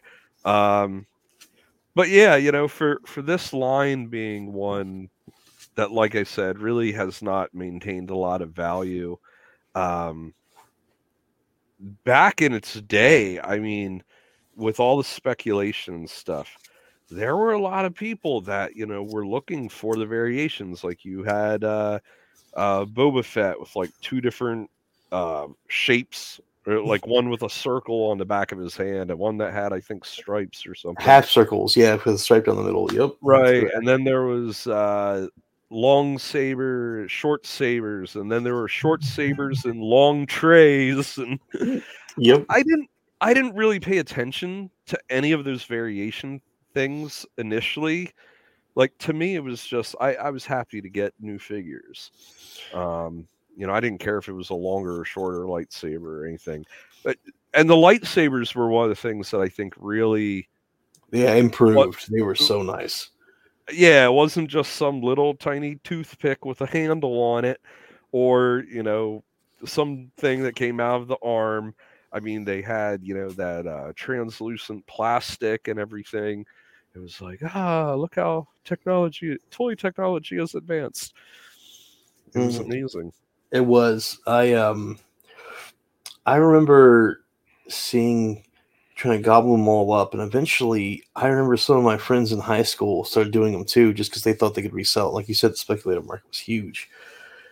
And I, my first Boba Fett was the variant, the early variant with the with the uh, striped hands, before, with the stripe down the middle before they went to full circle for the later variant, the later wide release. And then I remember having to get a second Han Solo and Hoth gear because I had the variant. The, the first one was because the earlier one had the open hand on the right hand; he couldn't hold a gun, so they remolded that hand in the later release to hold a gun.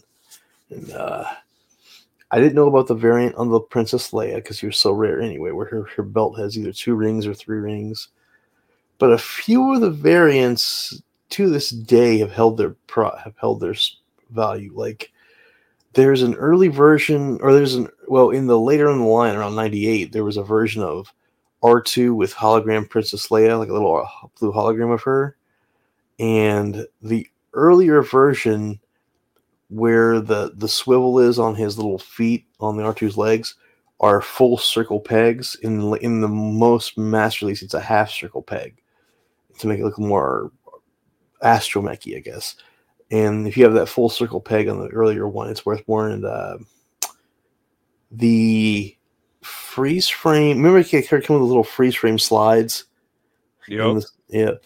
One of those, it's the Weequay. If you have a freeze frame Weequay, which I remember having, uh, it is worth like 300 400 bucks now for a free wow. frame Weequay yeah um, i had a bunch of those free streams. i have tons of i, remember, I specifically remember i had three I remember i had one or two Weequays because i wasn't a huge jabba guy back then i was much more empire versus rebellion and i still am but i've come to appreciate all the underworld and stuff like that so i uh i gotta say there's a we could do we should do an entire variant show of all variants from like Kenner through Power of the Force 2 and maybe Vintage Collection. I'm not as versed on the variants through like Saga 1, Saga 2 and all that stuff, but um I uh I definitely remember those variants of Power of the Force 2 and you got a short you got a short saber with a long tray. Oh my god. Yeah.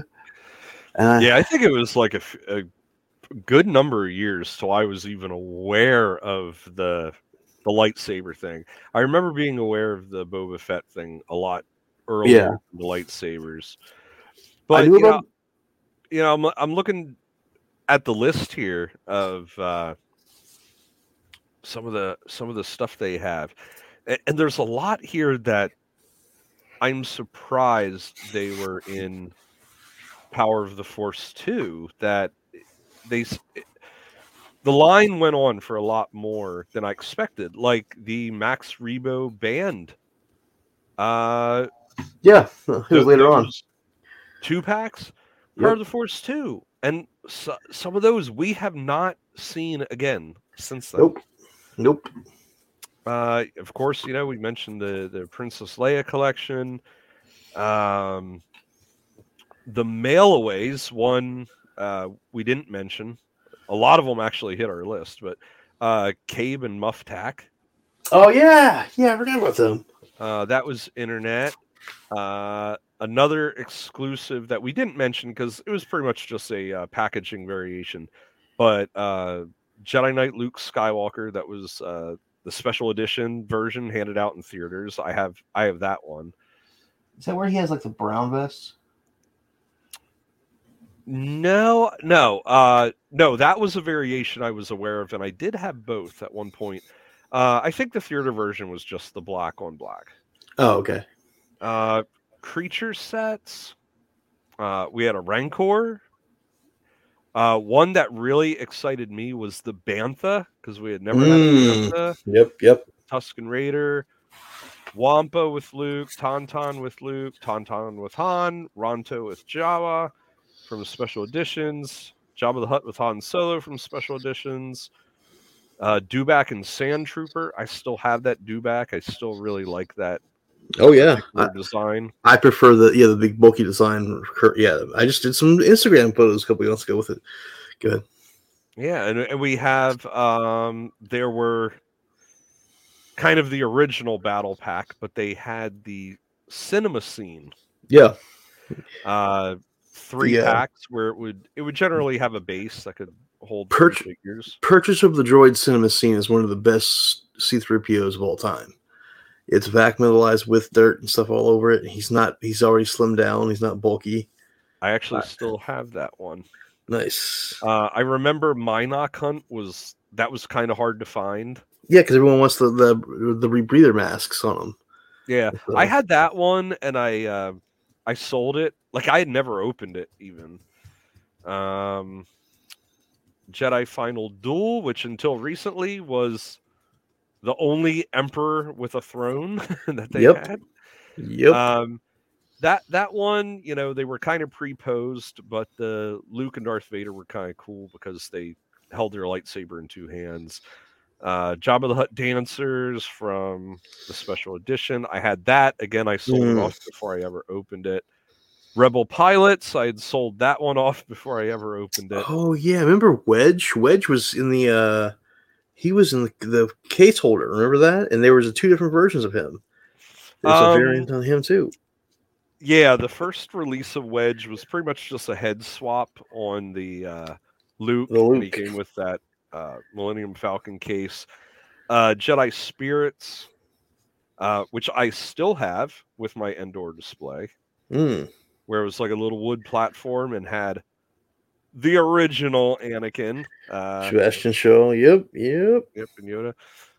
You know, I mean, the, those spirit figures are pretty much salt shakers anyway. They don't do a whole lot, so I'm, you know, to me, to me, they hold up. Yeah, actually, man, I'm looking over, looking over these cinema scenes, and I realize, except for the Death Star escape, I Mm. had every cinema scene they released under Power of the Force 2 Nice. and half of them I I never opened and ended up selling them. Yeah.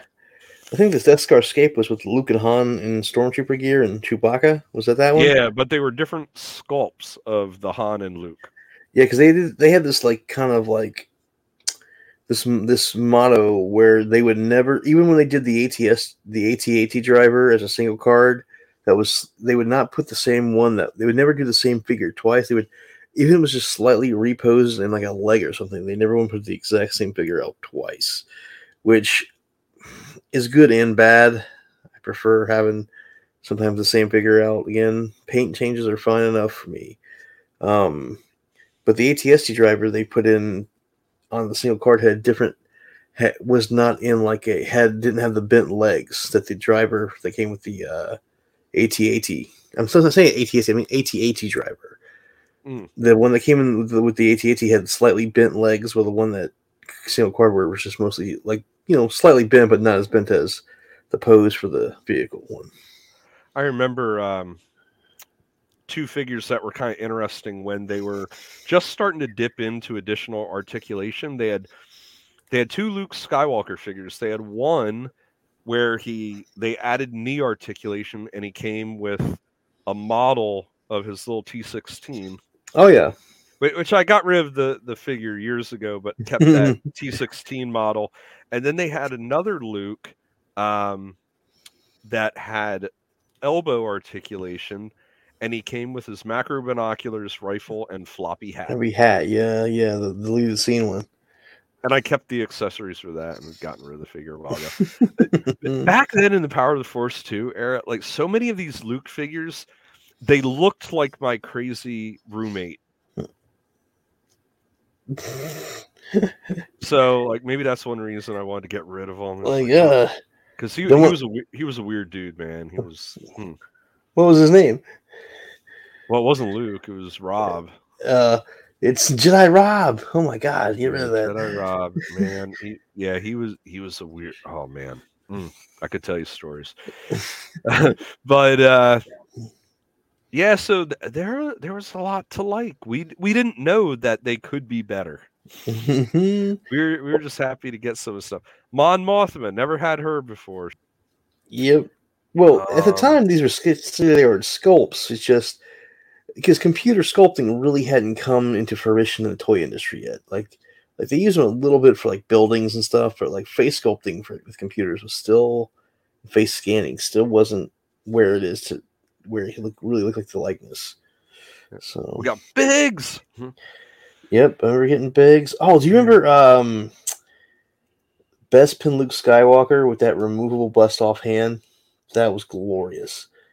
I uh I didn't realize his hand was bust off because I got I bought him from a comic book shop and they had the long so I guess there's a variant of like like six of them that don't have any stickers on them and they just instead of the little photo in that little like hexagonal little thing it just is a long rectangle down the side, and they're called Euro, Euro long photo versions of the Hmm. packaging. And I didn't know that, so I just bought the Luke. And I was like, "Why is this photo different?" Whatever.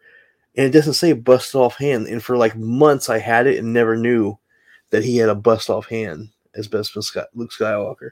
And so I was messing with one. Oh, he can swivel his hands can look like he's fighting. Yeah. I was like, wait. And then like later on, I was like, I wonder if it comes out. And I pulled it off, and I thought I broke my figure. Like, no. Oh wait. Oh wait. Oh wait. Okay, it's okay. It's okay. Uh, now there's there's one here they have on the list that they just have it under freeze frame figures. I could have sworn this was a mail away. Is the Death Star droid that comes with the little mouse droid, Um, hold on. where he's kind of like a like a like a shiny. Yeah, the bl- black, Black, shiny. that- Yeah, Yeah, I got him. Now the the photo I'm looking at, it looks black, but to me, mine has a slight purplish color to it, almost like a black cherry, Hmm. and uh, loo- looks looks vac metallized to me.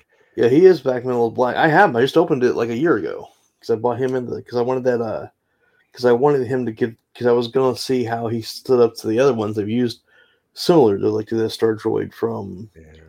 uh, Vintage Collection and the green one and the purple one that they made. Um, but he's a shiny gloss black vac metallized.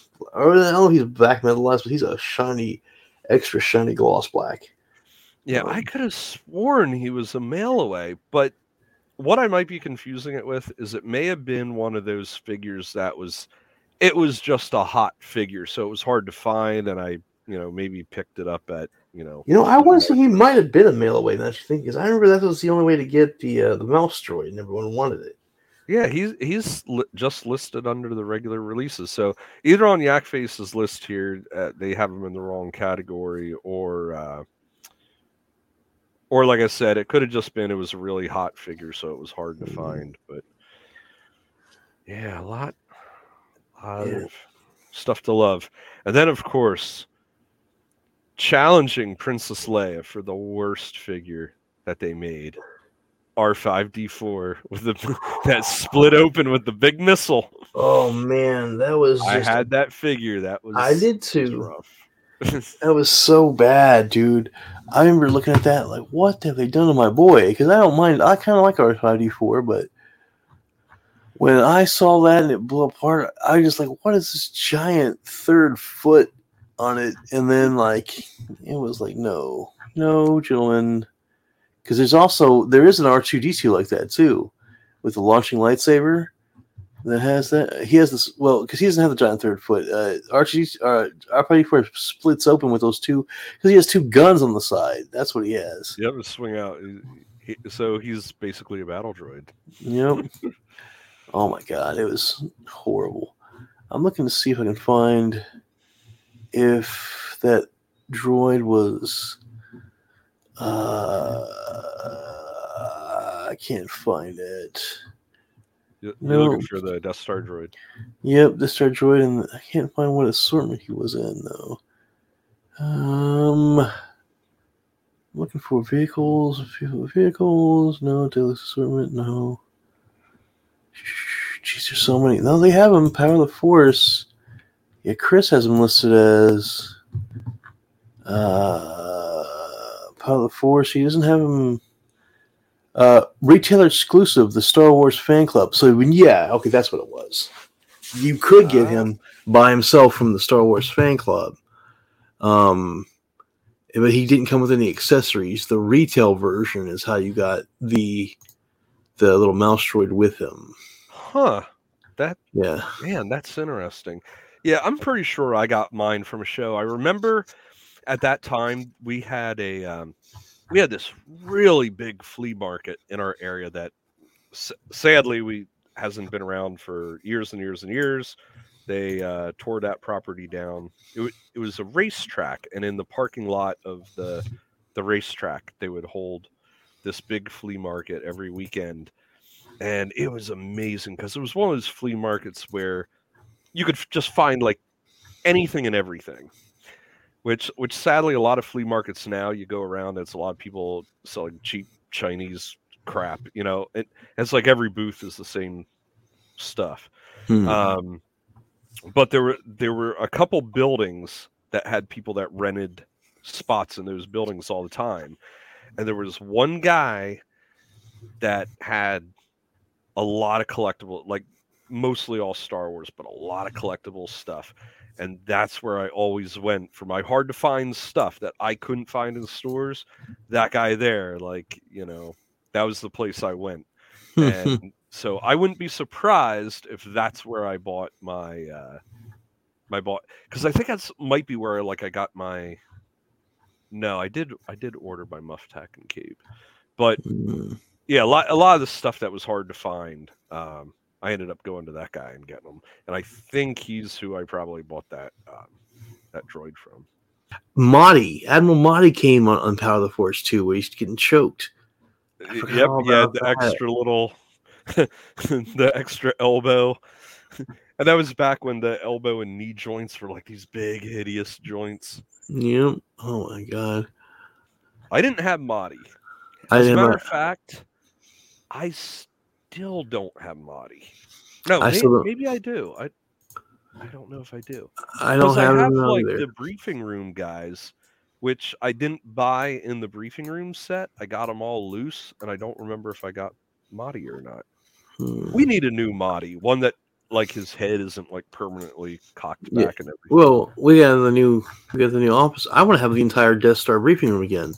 Now we got that new officer mold. That I never got like some like Ishi Tib was a great was a great uh Ishi Tib. That was a great figure. I use that one all kinds of 8D8. I still use 8D8 with that torture chamber to this day. I think we don't think we ever got one since yeah. Power of the Force. Yeah, too. we were talking about about that because he was on one of my favorites for for the last episode, and I was like, yeah, that sculpt held up, and and the Power of the Force two one is really good too, but you know we haven't we haven't seen him again since then, so Mm. That was the only modern release we've had. The same with Ishi Tib. We've we don't have a, a modern release of that. And and the Ishi Tibs have shown up a lot, like in animation and uh, in the last episode of Mando, I think we we saw one. So yep.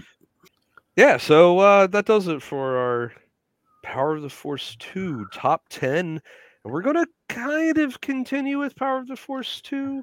Uh, next episode, we do our top 10. It'll be the Phantom Menace, which Ooh. kind of I think shared the pegs with yep. uh, Power of the Force 2. Uh, that i that list was more like I had trouble coming up with ten that I thought were really really good. Well, I mean, yeah. Well, you know what, oh, man. We even though I would love to do it, but there's such a small line was Shadows of the Empire line. Remember that line? But there was only like eight figures. Yeah, there, was, there wasn't a lot with that. I could tell you what my number one is though for it. What's that? Luke in Luke in that uh Imperial Guard. Yeah, that was that was a cool design. And that was one of the first times I remember seeing people customize figures. People would take a uh, Lando Calrissian head and put it on that because in the comic, him and Luke were in Both those costumes. Yep. That that was literally one of the first customs that I was ever aware of that people were doing. Well, I'll tell you my favorite of that group, and it's really for, for uh, spoiled brat reasons, was because I never had a chance to get the original IG88, and so I finally got IG88 out of that comic two pack with Boba Fett.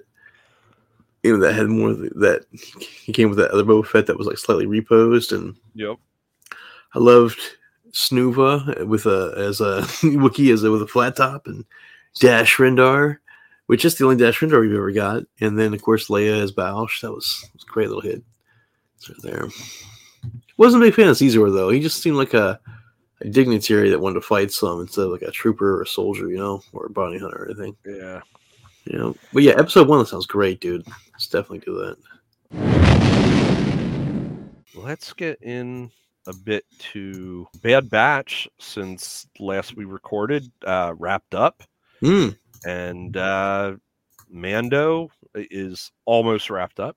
Mm-hmm. Uh, so let's talk a bit about Bad Batch. Uh, personally, I think it ended on a high note. Bad Batch ended on a high note. Um, yeah, yeah, the la- the last couple episodes that you know was like that two or three parter. I thought was actually uh, pretty solid. Well, yeah, okay, okay. You mean solid storytelling note, not like a happy we're all making it out our way together kind of note because there's some dark stuff that happens in those last two episodes, man. no, I, like, I, I, just I just mean it was good, had a lot of yeah. action to it, story yeah. and left on a cliffhanger, which I did not expect it to end on a cliffhanger like that. Me either. I was hoping we get more resolved in it, but I'm kind of glad it did. So we'll get seasons like a yeah, story and storytelling wise, it is getting up there. It's understanding what it is and it's knowing when to take risks and when to like one of the main characters is killed off in the last two episodes, and then another one is or captured. I have yeah, a feeling we'll he isn't, but well, we'll see. We'll see. We and didn't see we'll... a body, so you know. yeah. And, and sometimes, have... even if you get cut in half or stabbed through with a lightsaber, we we now know that almost anybody can survive anything if they're wearing plot armor. Yeah, uh, yeah. I I agree. It did. It did end on a a very good. It ended very strong. Very good storytelling. Because the episodes leading up to it was a little like you know like the calm before the storm. You had the uh, little island they find, and there's a tsunami sea surge, and they have to get everyone rescued on it, which is cool, you know. But I gotta say, some of the stories with Crosshair are some of the best Star Wars we've ever got. You know, yeah. Like I just it shows you what you can do when when you're showing a character that has conflict or even not not conflict but is on the side of what we would consider not the moral side trying to do the best he can with what he has to work with like and now he's trapped back at the uh, mount tantiss project with uh, being you know reintroduced to some kind of new re-education and the fact that they're calling it mount tantiss like okay that part, like I remember when that when they showed that little clip in the very last stinger of season one, where they show uh, the uh, the survivors of Kamino showing up at this mountain. No one said it was Mount Tantiss. No one knew what that was, and I remember going on literally within within minutes of seeing the episode after it aired. People on Twitter going, "Oh, that's Mount Tantiss. That Mount Tantiss." I was like, "All right, well, if it's Mount Tantiss, then that's trying to lead into more stuff that we're possibly well, getting it into. It sounded like the planet was Tantiss. No, they say like the way they were saying it. I didn't. I don't. I don't think I ever called them say Mount Tantiss. They would be like you know, so and so's on Tantiss or take them to Tantiss. So I'm still on the fence on whether they're referring to the mountain or referring to the planet. And as we've seen, sometimes they make just tiny tweaks to thing, like Concord Dawn, no, Concordia.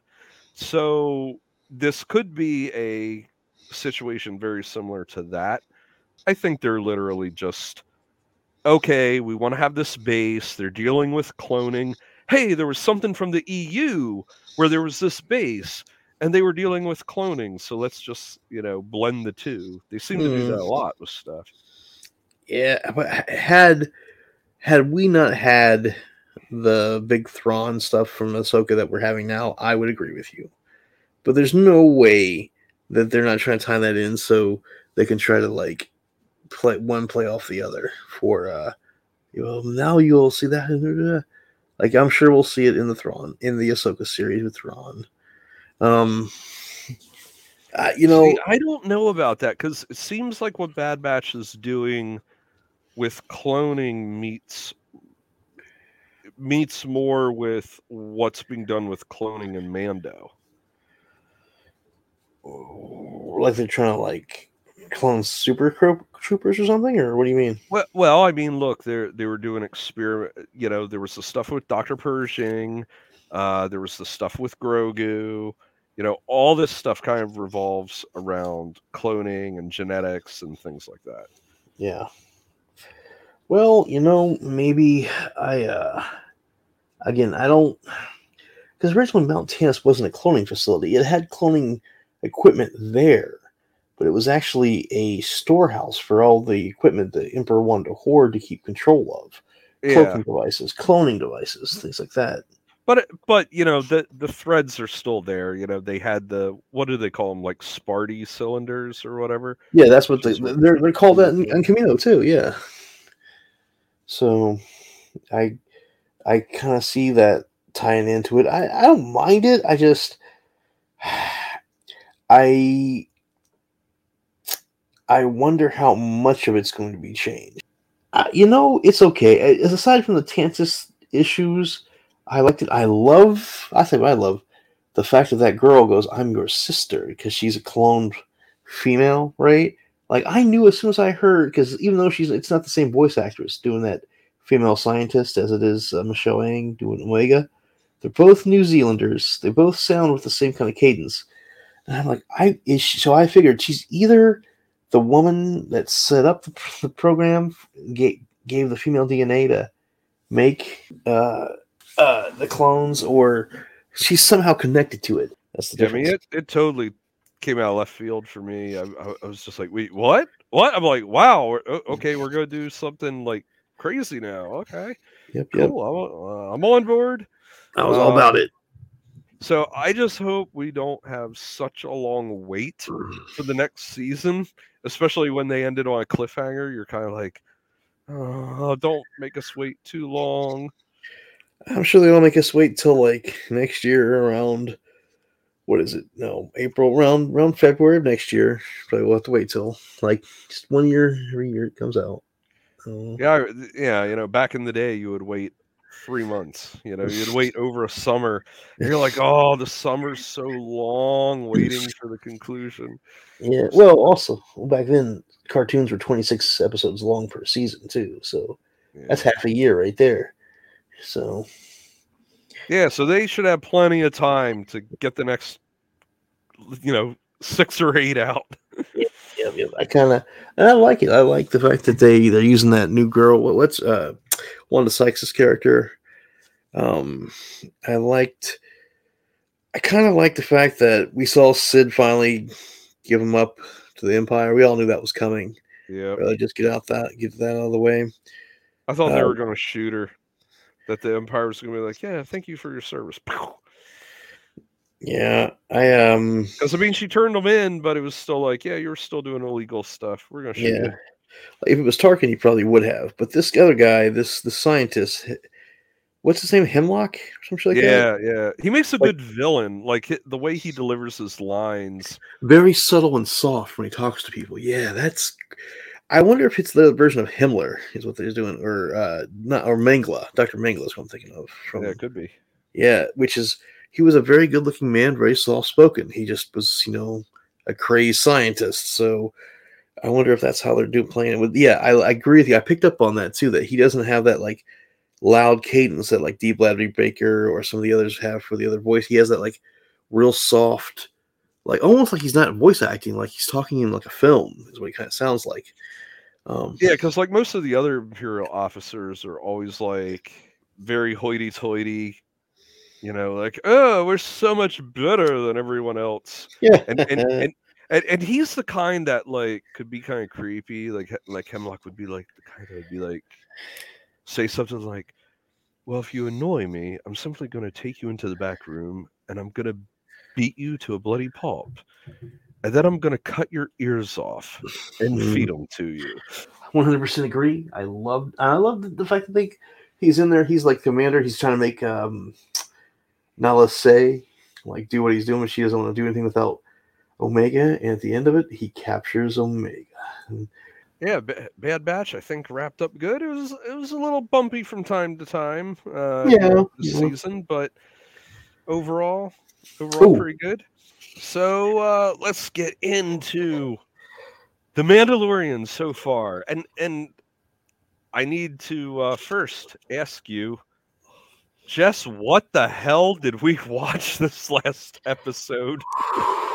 It was like it was like someone vomited Disney all over the Mandalorian. And uh you know, we had a healthy hat or unhealthy ha- helping of uh the, the Mad Hatter scene from Alice in Wonderland in a Mhm. city that was vaguely Epcot Center with a monorail and Jack Black and Lizzo. I, I'm like, what? Yeah. Okay. So I think You know the show just went off the monorail track. yeah, you know when earlier when I was talking about like some of the movies and EU stuff and how too many friends and friends of friends are getting hired on at Lucasfilm just because Mhm. Yeah, this might be one of those issues. I and for as horrible as it was, I still don't consider any of that the worst part of the episode. That I, I'll take that over what happened after. I thought, you know, Lizzo and Jack Black as two world magistrates for some world that you know they have, you know, weird cultural rules stuff like that. You know what? It's an episode of Star Trek. There you go. I'm used to seeing that. Um, her them having the little like the buddy cop, but good cop, bad cop thing, tracking down these droids, and it's uh, what's his name, uh, uh Christopher Lloyd Mhm. as the uh, as another cameo as the uh, the corrupt uh, security guy, and Lizzo exiles him for doing it. Like, you know what? As bad as that was, even though it wasn't needed, I'll still take all that over what happened last, which was her. I, I don't mind her fighting Axe Woves for control of the people. That's fine. I was sitting there gritting my teeth and hoping it wouldn't happen, but when Mando walked up and so she defeated the crab monster that captured me, so she gets the dark saber and he handed it to her. Now you gotta follow her. I was like, really, guys, really? That's all it counts as not killing you, not uh, just because you if you defeated a crab, I defeated that guy for it. That crab monster didn't even know what that was. It was a piece of metal to that. All right. Well, and not and not only that, but it does that thing which real life doesn't do, and that's make just a tier system that that is like, okay, so that now says all these things are automatically under Bo-Katan. You know, as, as far like she would always be able to beat the crab monster. She would always be able to then meet Mando. And it's like that that's not how it is because everyone has slightly different abilities and skill sets and so you know, it's why you can have say an MMA fight against two people and one wins and the next time they fight the other one wins Mm-hmm. it, it, it's not you're always going to have that same person that wins against the same opponent yeah that that was that was kind of weak my, my my girlfriend was talking about like she so she was reading up on who should be the rightful owner of the of the dark saber, and you were like, and she was on Reddit and says, "Well, if this is how it works, and somehow the Reddit users, a lot of them got to this big huge thing where they figured out Luke should be the owner of the dark saber." I'm like Luke Skywalker because well, if, if we're going by just who takes it from somebody else, well, originally the Empire took it from Mandalorian and and eventually Luke beat the Dark Troopers and beat the, the uh, Empire with Palpatine. So technically, Luke should have the dark saber for doing that. Like just like you said, we're not doing like if we're not we're doing a tiered system and shit. So I'm like, yeah, that just threw. Then what was the point? Well, Luke isn't a, a Mandalorian though, so yeah, exactly. Well, well, here's the thing: what is the point of the end of season two then, where she can't take the dark saber from Din Djarin? I mean, if he can just hand it to her, she beats somebody to beat me. Well, you know, if he if she if he beat she beats anything that beat Din Djarin, she beat. I mean, the Mudhorn. Technically, the Mudhorn should have the Baby Yoda should have it then because he beat the Mudhorn for him, and he yeah. is Mandalorian foundling. I think I wouldn't care as much about that if it weren't for the fact they made a big deal about it. Exactly. L- like it was like, oh, I mean, because at the end of season two, you know, Gideon's like, aha, mm. but here's the thing you need to know. She has to win it from you in battle. Yeah, and she didn't win it from him. She won it from So you're like, okay, I see where this is going. They're they're leading on trajectory where eventually these two are gonna have to fight it out. Yeah. And then they didn't really have them fight it out. I'm like, okay, but they're eventually gonna fight it out. So this is one of those is subverting expectations good or bad? And I it, don't think it comes out necessarily good. It's called merchant. It's it's it's called uh, scared to lose your merchandising sales. What's called because they don't want to have Katee Sackhoff get beat get beat on camera by the Mandalorian, and they don't want to have the Mandalorian get beat by Katee Sackhoff on the uh, on the on the uh, screen unless it's going to be a big huge thing because it would be. So what we got now is uh, we're all friends with each other. Yet no, look, you're warriors, you're Spartans. They used to call the old Mandalorian armor the Spartan armor when you were Super Commando. All right, they kill each other all the time. You saw Paz Vizsla and him almost came, almost killed, fought each other right in the middle of the armorer's room just for talking. We talking about how he, he had to get a job from the Empire. She beats Axe Woves for it to get her to be commander of the mercenaries. That's fine would I, it would be much better if someone just said, "Well, we're like uh, two thirds of them followed her, and a third of them said, no, you're not, you don't lead us because you still won't find Din Djarin."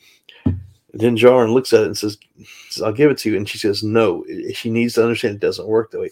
The fact that she accepted it from him, and it's the second time she's accepted it when it was offered person. to her. Yep. Now, now I will say this may maybe this will come around and make a play where the armor, you know, might say at one point, I told you that you know her line was basically cursed that they're not doing anything right and this is my proof of it she's done the same thing over yeah. and over she's not learning her mistake yep that's so, the same because that's what she said in boba fett in that one episode that like the the bo-katan was cursed her line was cursed when she tried to wield the, the dark saber without earning it. And I 100% agree. I think when when Bo-Katan accepted it, it put me 100% sus on Bo-Katan. Like she's not willing to choose, or something is not cool in in Smallville. I don't know what it is. We'll find out. Yeah. Um. So just kind of give my overall view of the episode. You know what you said about just knowing people I've I've for a while now thought that they need to cool it on the having to have a comedian in yeah. every episode. Like some of them, like I know, I think in the very, in, I think it might have been the second episode of season one. Supposedly, like the one speeder driver was a comedian. yeah, like, he, he, he, him and um, the little guy that does the comic book comedian. Um, Patton Oswalt. He's Patton Oswalt's. He's a comedian that does a tour with Patton Oswalt all the time. But he just like shows up. He's there. Like I had no clue he was until someone. Oh, Horatio Sanz. I had no idea who he was until someone said it. So some of these characters, like Bill Burr, I knew who he was when he came on. Jack Black, a lot of normies would easily recognize Jack Black. Yep. And and that's where it's like because he's Jack Black. you know what I mean? Like for me, okay, I know people love Pelly, but I don't think she's a good actor. No, she's more a comedian. She's not really an actress. Like And it it comes off as comical. not Jar Jar bad comedy, yeah. but where it's really pushing Star Wars a little too far in in the comedy range. Yeah. And it's like you know, if you have a comedian on, fine, put them in makeup so that it doesn't take you out of it. And like even the previous episode that had uh, Tim Meadows on, Yep. Yep. Yep. Yep. Tim Meadows Like, in it.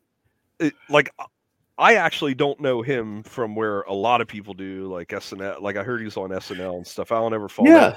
I know him from the Goldbergs. Oh yeah. Well, he's on SNL as uh, the ladies' man. Remember the, Chardonnay Cavassier? He always, that was him. But but he he he feels like kind of that kind of character that he does well, Yeah. which I think is again like with the Peli Motto thing, is pushing things a little bit too far. And when you get these people, like even Christopher Lloyd, yeah. He's so recognizable.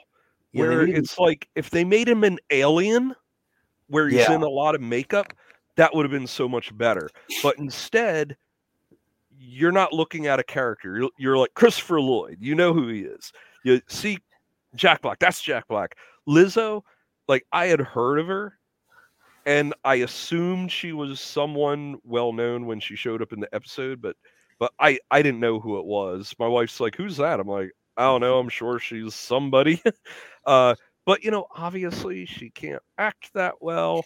It was hey you're a fan of star wars. We'll put you in star wars. And it's like well when sam jackson says i'd love to be in star wars the guy's done like 200 movies you yeah, know? no, that's the difference. Because he can act. He had the acting chops. So it's like please stop just throwing bones to anybody that you know that wants to be on it. Um yeah that that that whole thing epcot center disney world like Mm. no no. Like i said went off the monorail. Um and, and then i was like oh i hope they actually have some story of substance here and i didn't mind like the whole investigation thing like that was kind of fun i liked the droid bar and everything um but yeah i agree the the sticking point would be that whole dark saber thing where it's like it's one thing to say this is a possibility of a story thread that might go in this way but when like everything they do points to this is the end game this is the end game this is the end game this is the end game no it's not Yeah, that my first red flag on that was when remember he's an apostate. He has to become a Mandalorian again. He gets to become a Mandalorian in the second episode in the waters of Mandalore. I'm like, okay, so we rush through that, and I was like, well, I hope this isn't like I hope this is just a one time thing for the story thread and not something that's going to keep proceeding itself. They are rushing through their previous story threads for some reason to get Bo and the Return of Mandalore ready quickly. I don't know what it is. I don't know what's been changed, but uh, this the last few episodes really haven't been about Din Djarin and the Mandalorian. They've been mostly about Bo and her and the faith of what she's doing to join them. Like we didn't see we got it was mostly about her finding Paz Vizsla's son and how she's the leader of the group and getting turned into the person who can walk both paths. I thought this was a Din Djarin show, not Bo Katan. yeah uh Gro- grogu uh a lot of people have said he's pretty much relegated to a pet Yep. you know he does he doesn't do a whole lot um and the other thing too there we really haven't had any villain in it Nope, no, we haven't. Just we Like- had like supposedly gideon you know he got away now i've heard next episode is supposed to answer a lot of questions but my worry is are they cramming a whole lot into just one or two episodes exactly because we've rushed so far into it. So I don't know what's going on. Maybe they're taking a bunch of the budget from the show and dumping it into the movies or into the streaming movie or something. Maybe uh, I don't know. It's the fact that we rushed so far to get him returned to, from the waters of Mandalore. They, they dedicated an episode to it. All right, him going to Mandalore. All right, but there should have been more weight to that and more of a lead up. But they didn't. All right, they got it done early. Okay, let's see why. And the reason they got it done early is to get his story shoved out of the way and let's all focus on Bo Katan. And I'm that's where I'm like, all right, fellas, what is so important that we have to keep focusing on Bo for? I want to know about Mando teaching Grogu and learning about the Mandalorian culture, like like Ragnar Vizsla, Paz Vizsla's son. Like I wanted to see more of the the uh, the uh, different kind of uh, cult, uh, ceremonies and stuff they do. That's what I was trying to think of. Uh, yeah, I, I'm I'm worried. So we'll see. Yeah, I mean, two episodes to go. Now, granted, you could always say in season one, Moff Gideon was only in one or two episodes, I think. At the True. End. But you had villains and conflicts the whole way through. You you had all the stuff with uh, IG Eleven and the, the, people that the people that had Grogu. You had mm. um, uh, the client and the stormtroopers. You you had even Greef Karga, him, you know, trying to flee from Greef Karga. Uh, the the raiders on the planet with Cara Dune and the people mm, yep. fishing with the little shrimp and stuff. So you always had these conflicts, and this one you haven't really had any conflicts for the most part when he went back to Mandalore, you could say okay with that uh, spider creature or whatever. But yeah, you haven't had a lot of conflict, and uh. I I thought early on, you know, that this season three was firing on all cylinders. I still am enjoying the stories being told, but I'm wondering if by the time the season closes out that we aren't feeling like you know, we needed a little something more. Mm, I agree. And like going back to your point about how the pacing was and Greef Karga and all that, like I remember we were watching it and we were like the pirates as the villain because they were one of the villains of this year. The part where they overthrow they overthrow Nevarro's capital city and get blown back by the Mandalorians in one episode, right? One, and I'm like, hmm, how much more weight would that have been if they would have been done that in like episode two, back when we had Dr. Pershing, and cut instead of having that big long chunk of Dr. Pershing and the comms officer, break that up with stuff showing Mandalorian going getting bombed, Mandalorian bo getting bombed at her castle, but also showing the, the pirates occupying uh, Nevarro. So by the time we get to episode five and five, three episodes later, they've already occupied Nevarro for a few weeks, and Greef Karga's really hurting for help because it has Jason Tra- Carson Trevitt go back to Coruscant and warp back faster than the than the than what's his name from the Spider in Game of Thrones in the final season. Well, and the the thing with the pirates from like a time frame thing that doesn't make a lot of sense is you know he fights the pirates on his way off of Nevarro. and then it's mm. like episodes later the pirate captain go goes and attacks the planet. It's like, well, when Mando left there after killing a bunch of his guys, like where'd the pirate captain go? He just sat there in orbit forever till he decided to attack. Yeah, that's one thing that should have came earlier. Yeah, exactly. I mean that should have happened almost right away.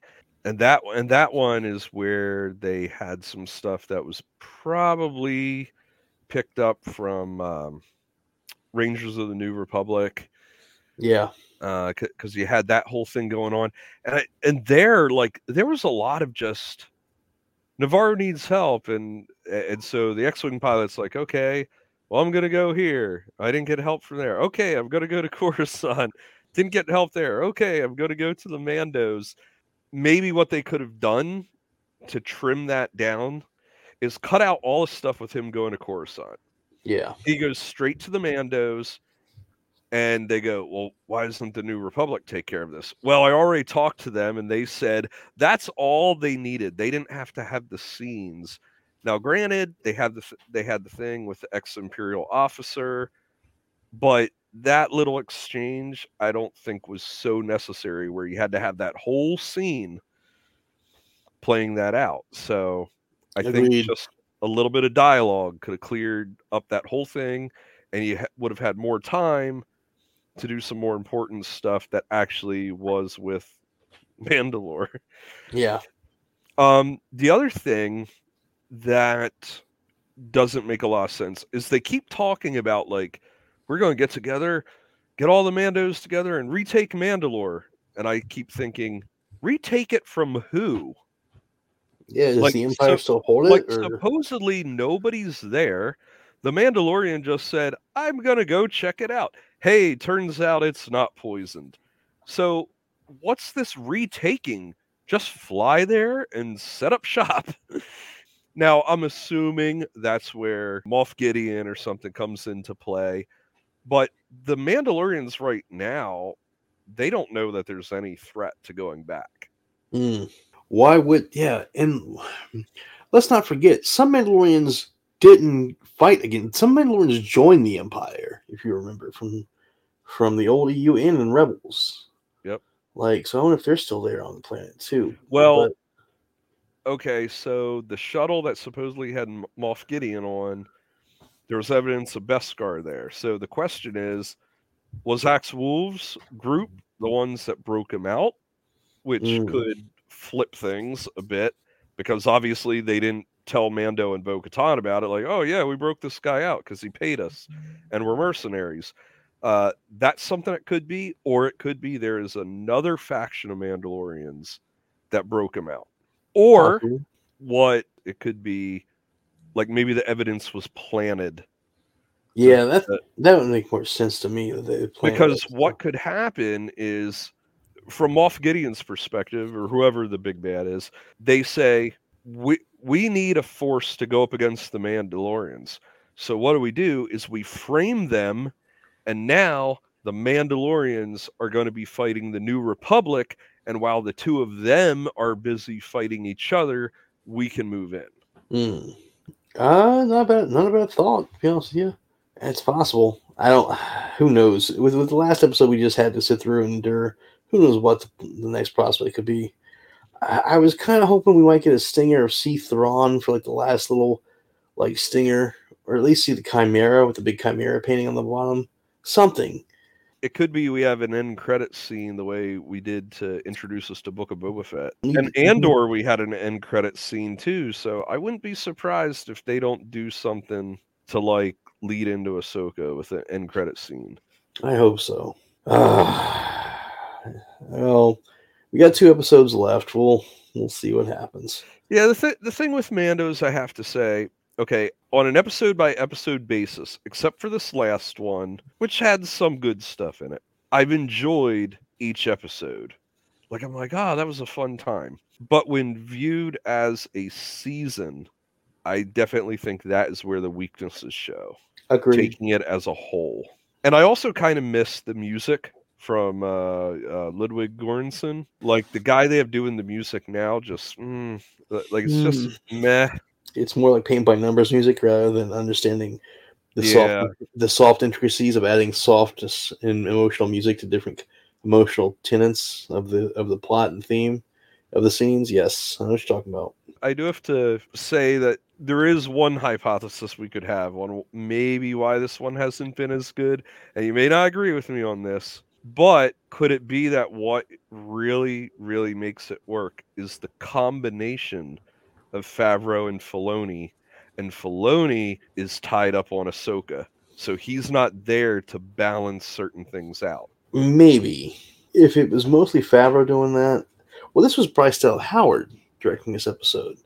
She, she does a bunch Well, I'm not talking about like an episode by episode direction. I'm I'm talking about again like the overall Mm, uh, season. possibly, but because I don't eh, maybe maybe uh, it just it's hard to think about. The thing is, is there there's a lot of elements that go into doing any of this, and uh, my my wonder is just i- is it one of those things where it's all these different people as the ingredients, And if you get the right amount of all those people in the right places, it'll make something magical. But you shift the elements or remove too much of one thing together, and now you end up with a bitter taste in your mouth. The thing we got to all remember too is, you know, whether it's Star Wars or really anything else, even the best series made have their stinkers. Mm. You know, every once in a while they have their stinkers.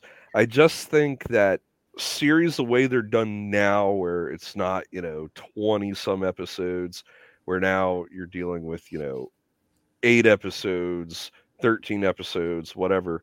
You have one stinker that's a bigger piece of the pie that yeah. doesn't taste good. And you know, if this was 25 episodes and you have one that's bad, well, it's not. It it doesn't kick you as much. So but when you only have eight and you mess one up, well, that's that's uh, uh, twelve over ten percent of your season crap. So yep, yep. So. All right. Well, I think we're gonna wrap it up. We since we uh recorded two episodes back to back, we're going on like five hours plus. oh man, you know what? It, it doesn't feel like five hours because there's so much to talk about. Oh my goodness, yeah. Well, I'm I'm glad I said. You know what? I think we really need to make two, a celebration yep. one and a regular one because, wow. Yep. Yeah. If people uh, would like to find you, where can they do that? Uh, well, you know, I'm always at Rebel Scum at, at uh, hanging on troll on the boards over there. Uh, I'm also on Instagram at uh, Rezakai the Ghost and doing my occasional photography there, which I'll be uploading uh, some more chapters from my photo novel there eventually whenever I get the time. Uh, but that's usually where they can find me on Rebel Scum or on uh, Instagram. I kind of don't I, only, I only don't even bother with Twitter anymore. It's it's either it's just angry angry fest of nerds versus an angry angry group of nerds, and it just it's too depressing. All right. If people want to get in touch with me or see anything I do, uh, go to holeinthegroundpro.com uh, for my business where I make props and diorama kits. And uh, they can also go there on uh, to Hole in the Ground Productions on Instagram or Facebook. And if anyone wants to contact us about the show, Kessel Run Collecting, uh, just look that up on Facebook. Uh, we have that as our primary social media. And if you want to, uh, you can contact us through there. As I said at the beginning of the show, uh, contact me through Holy Ground Productions. And we will see you all on the next show.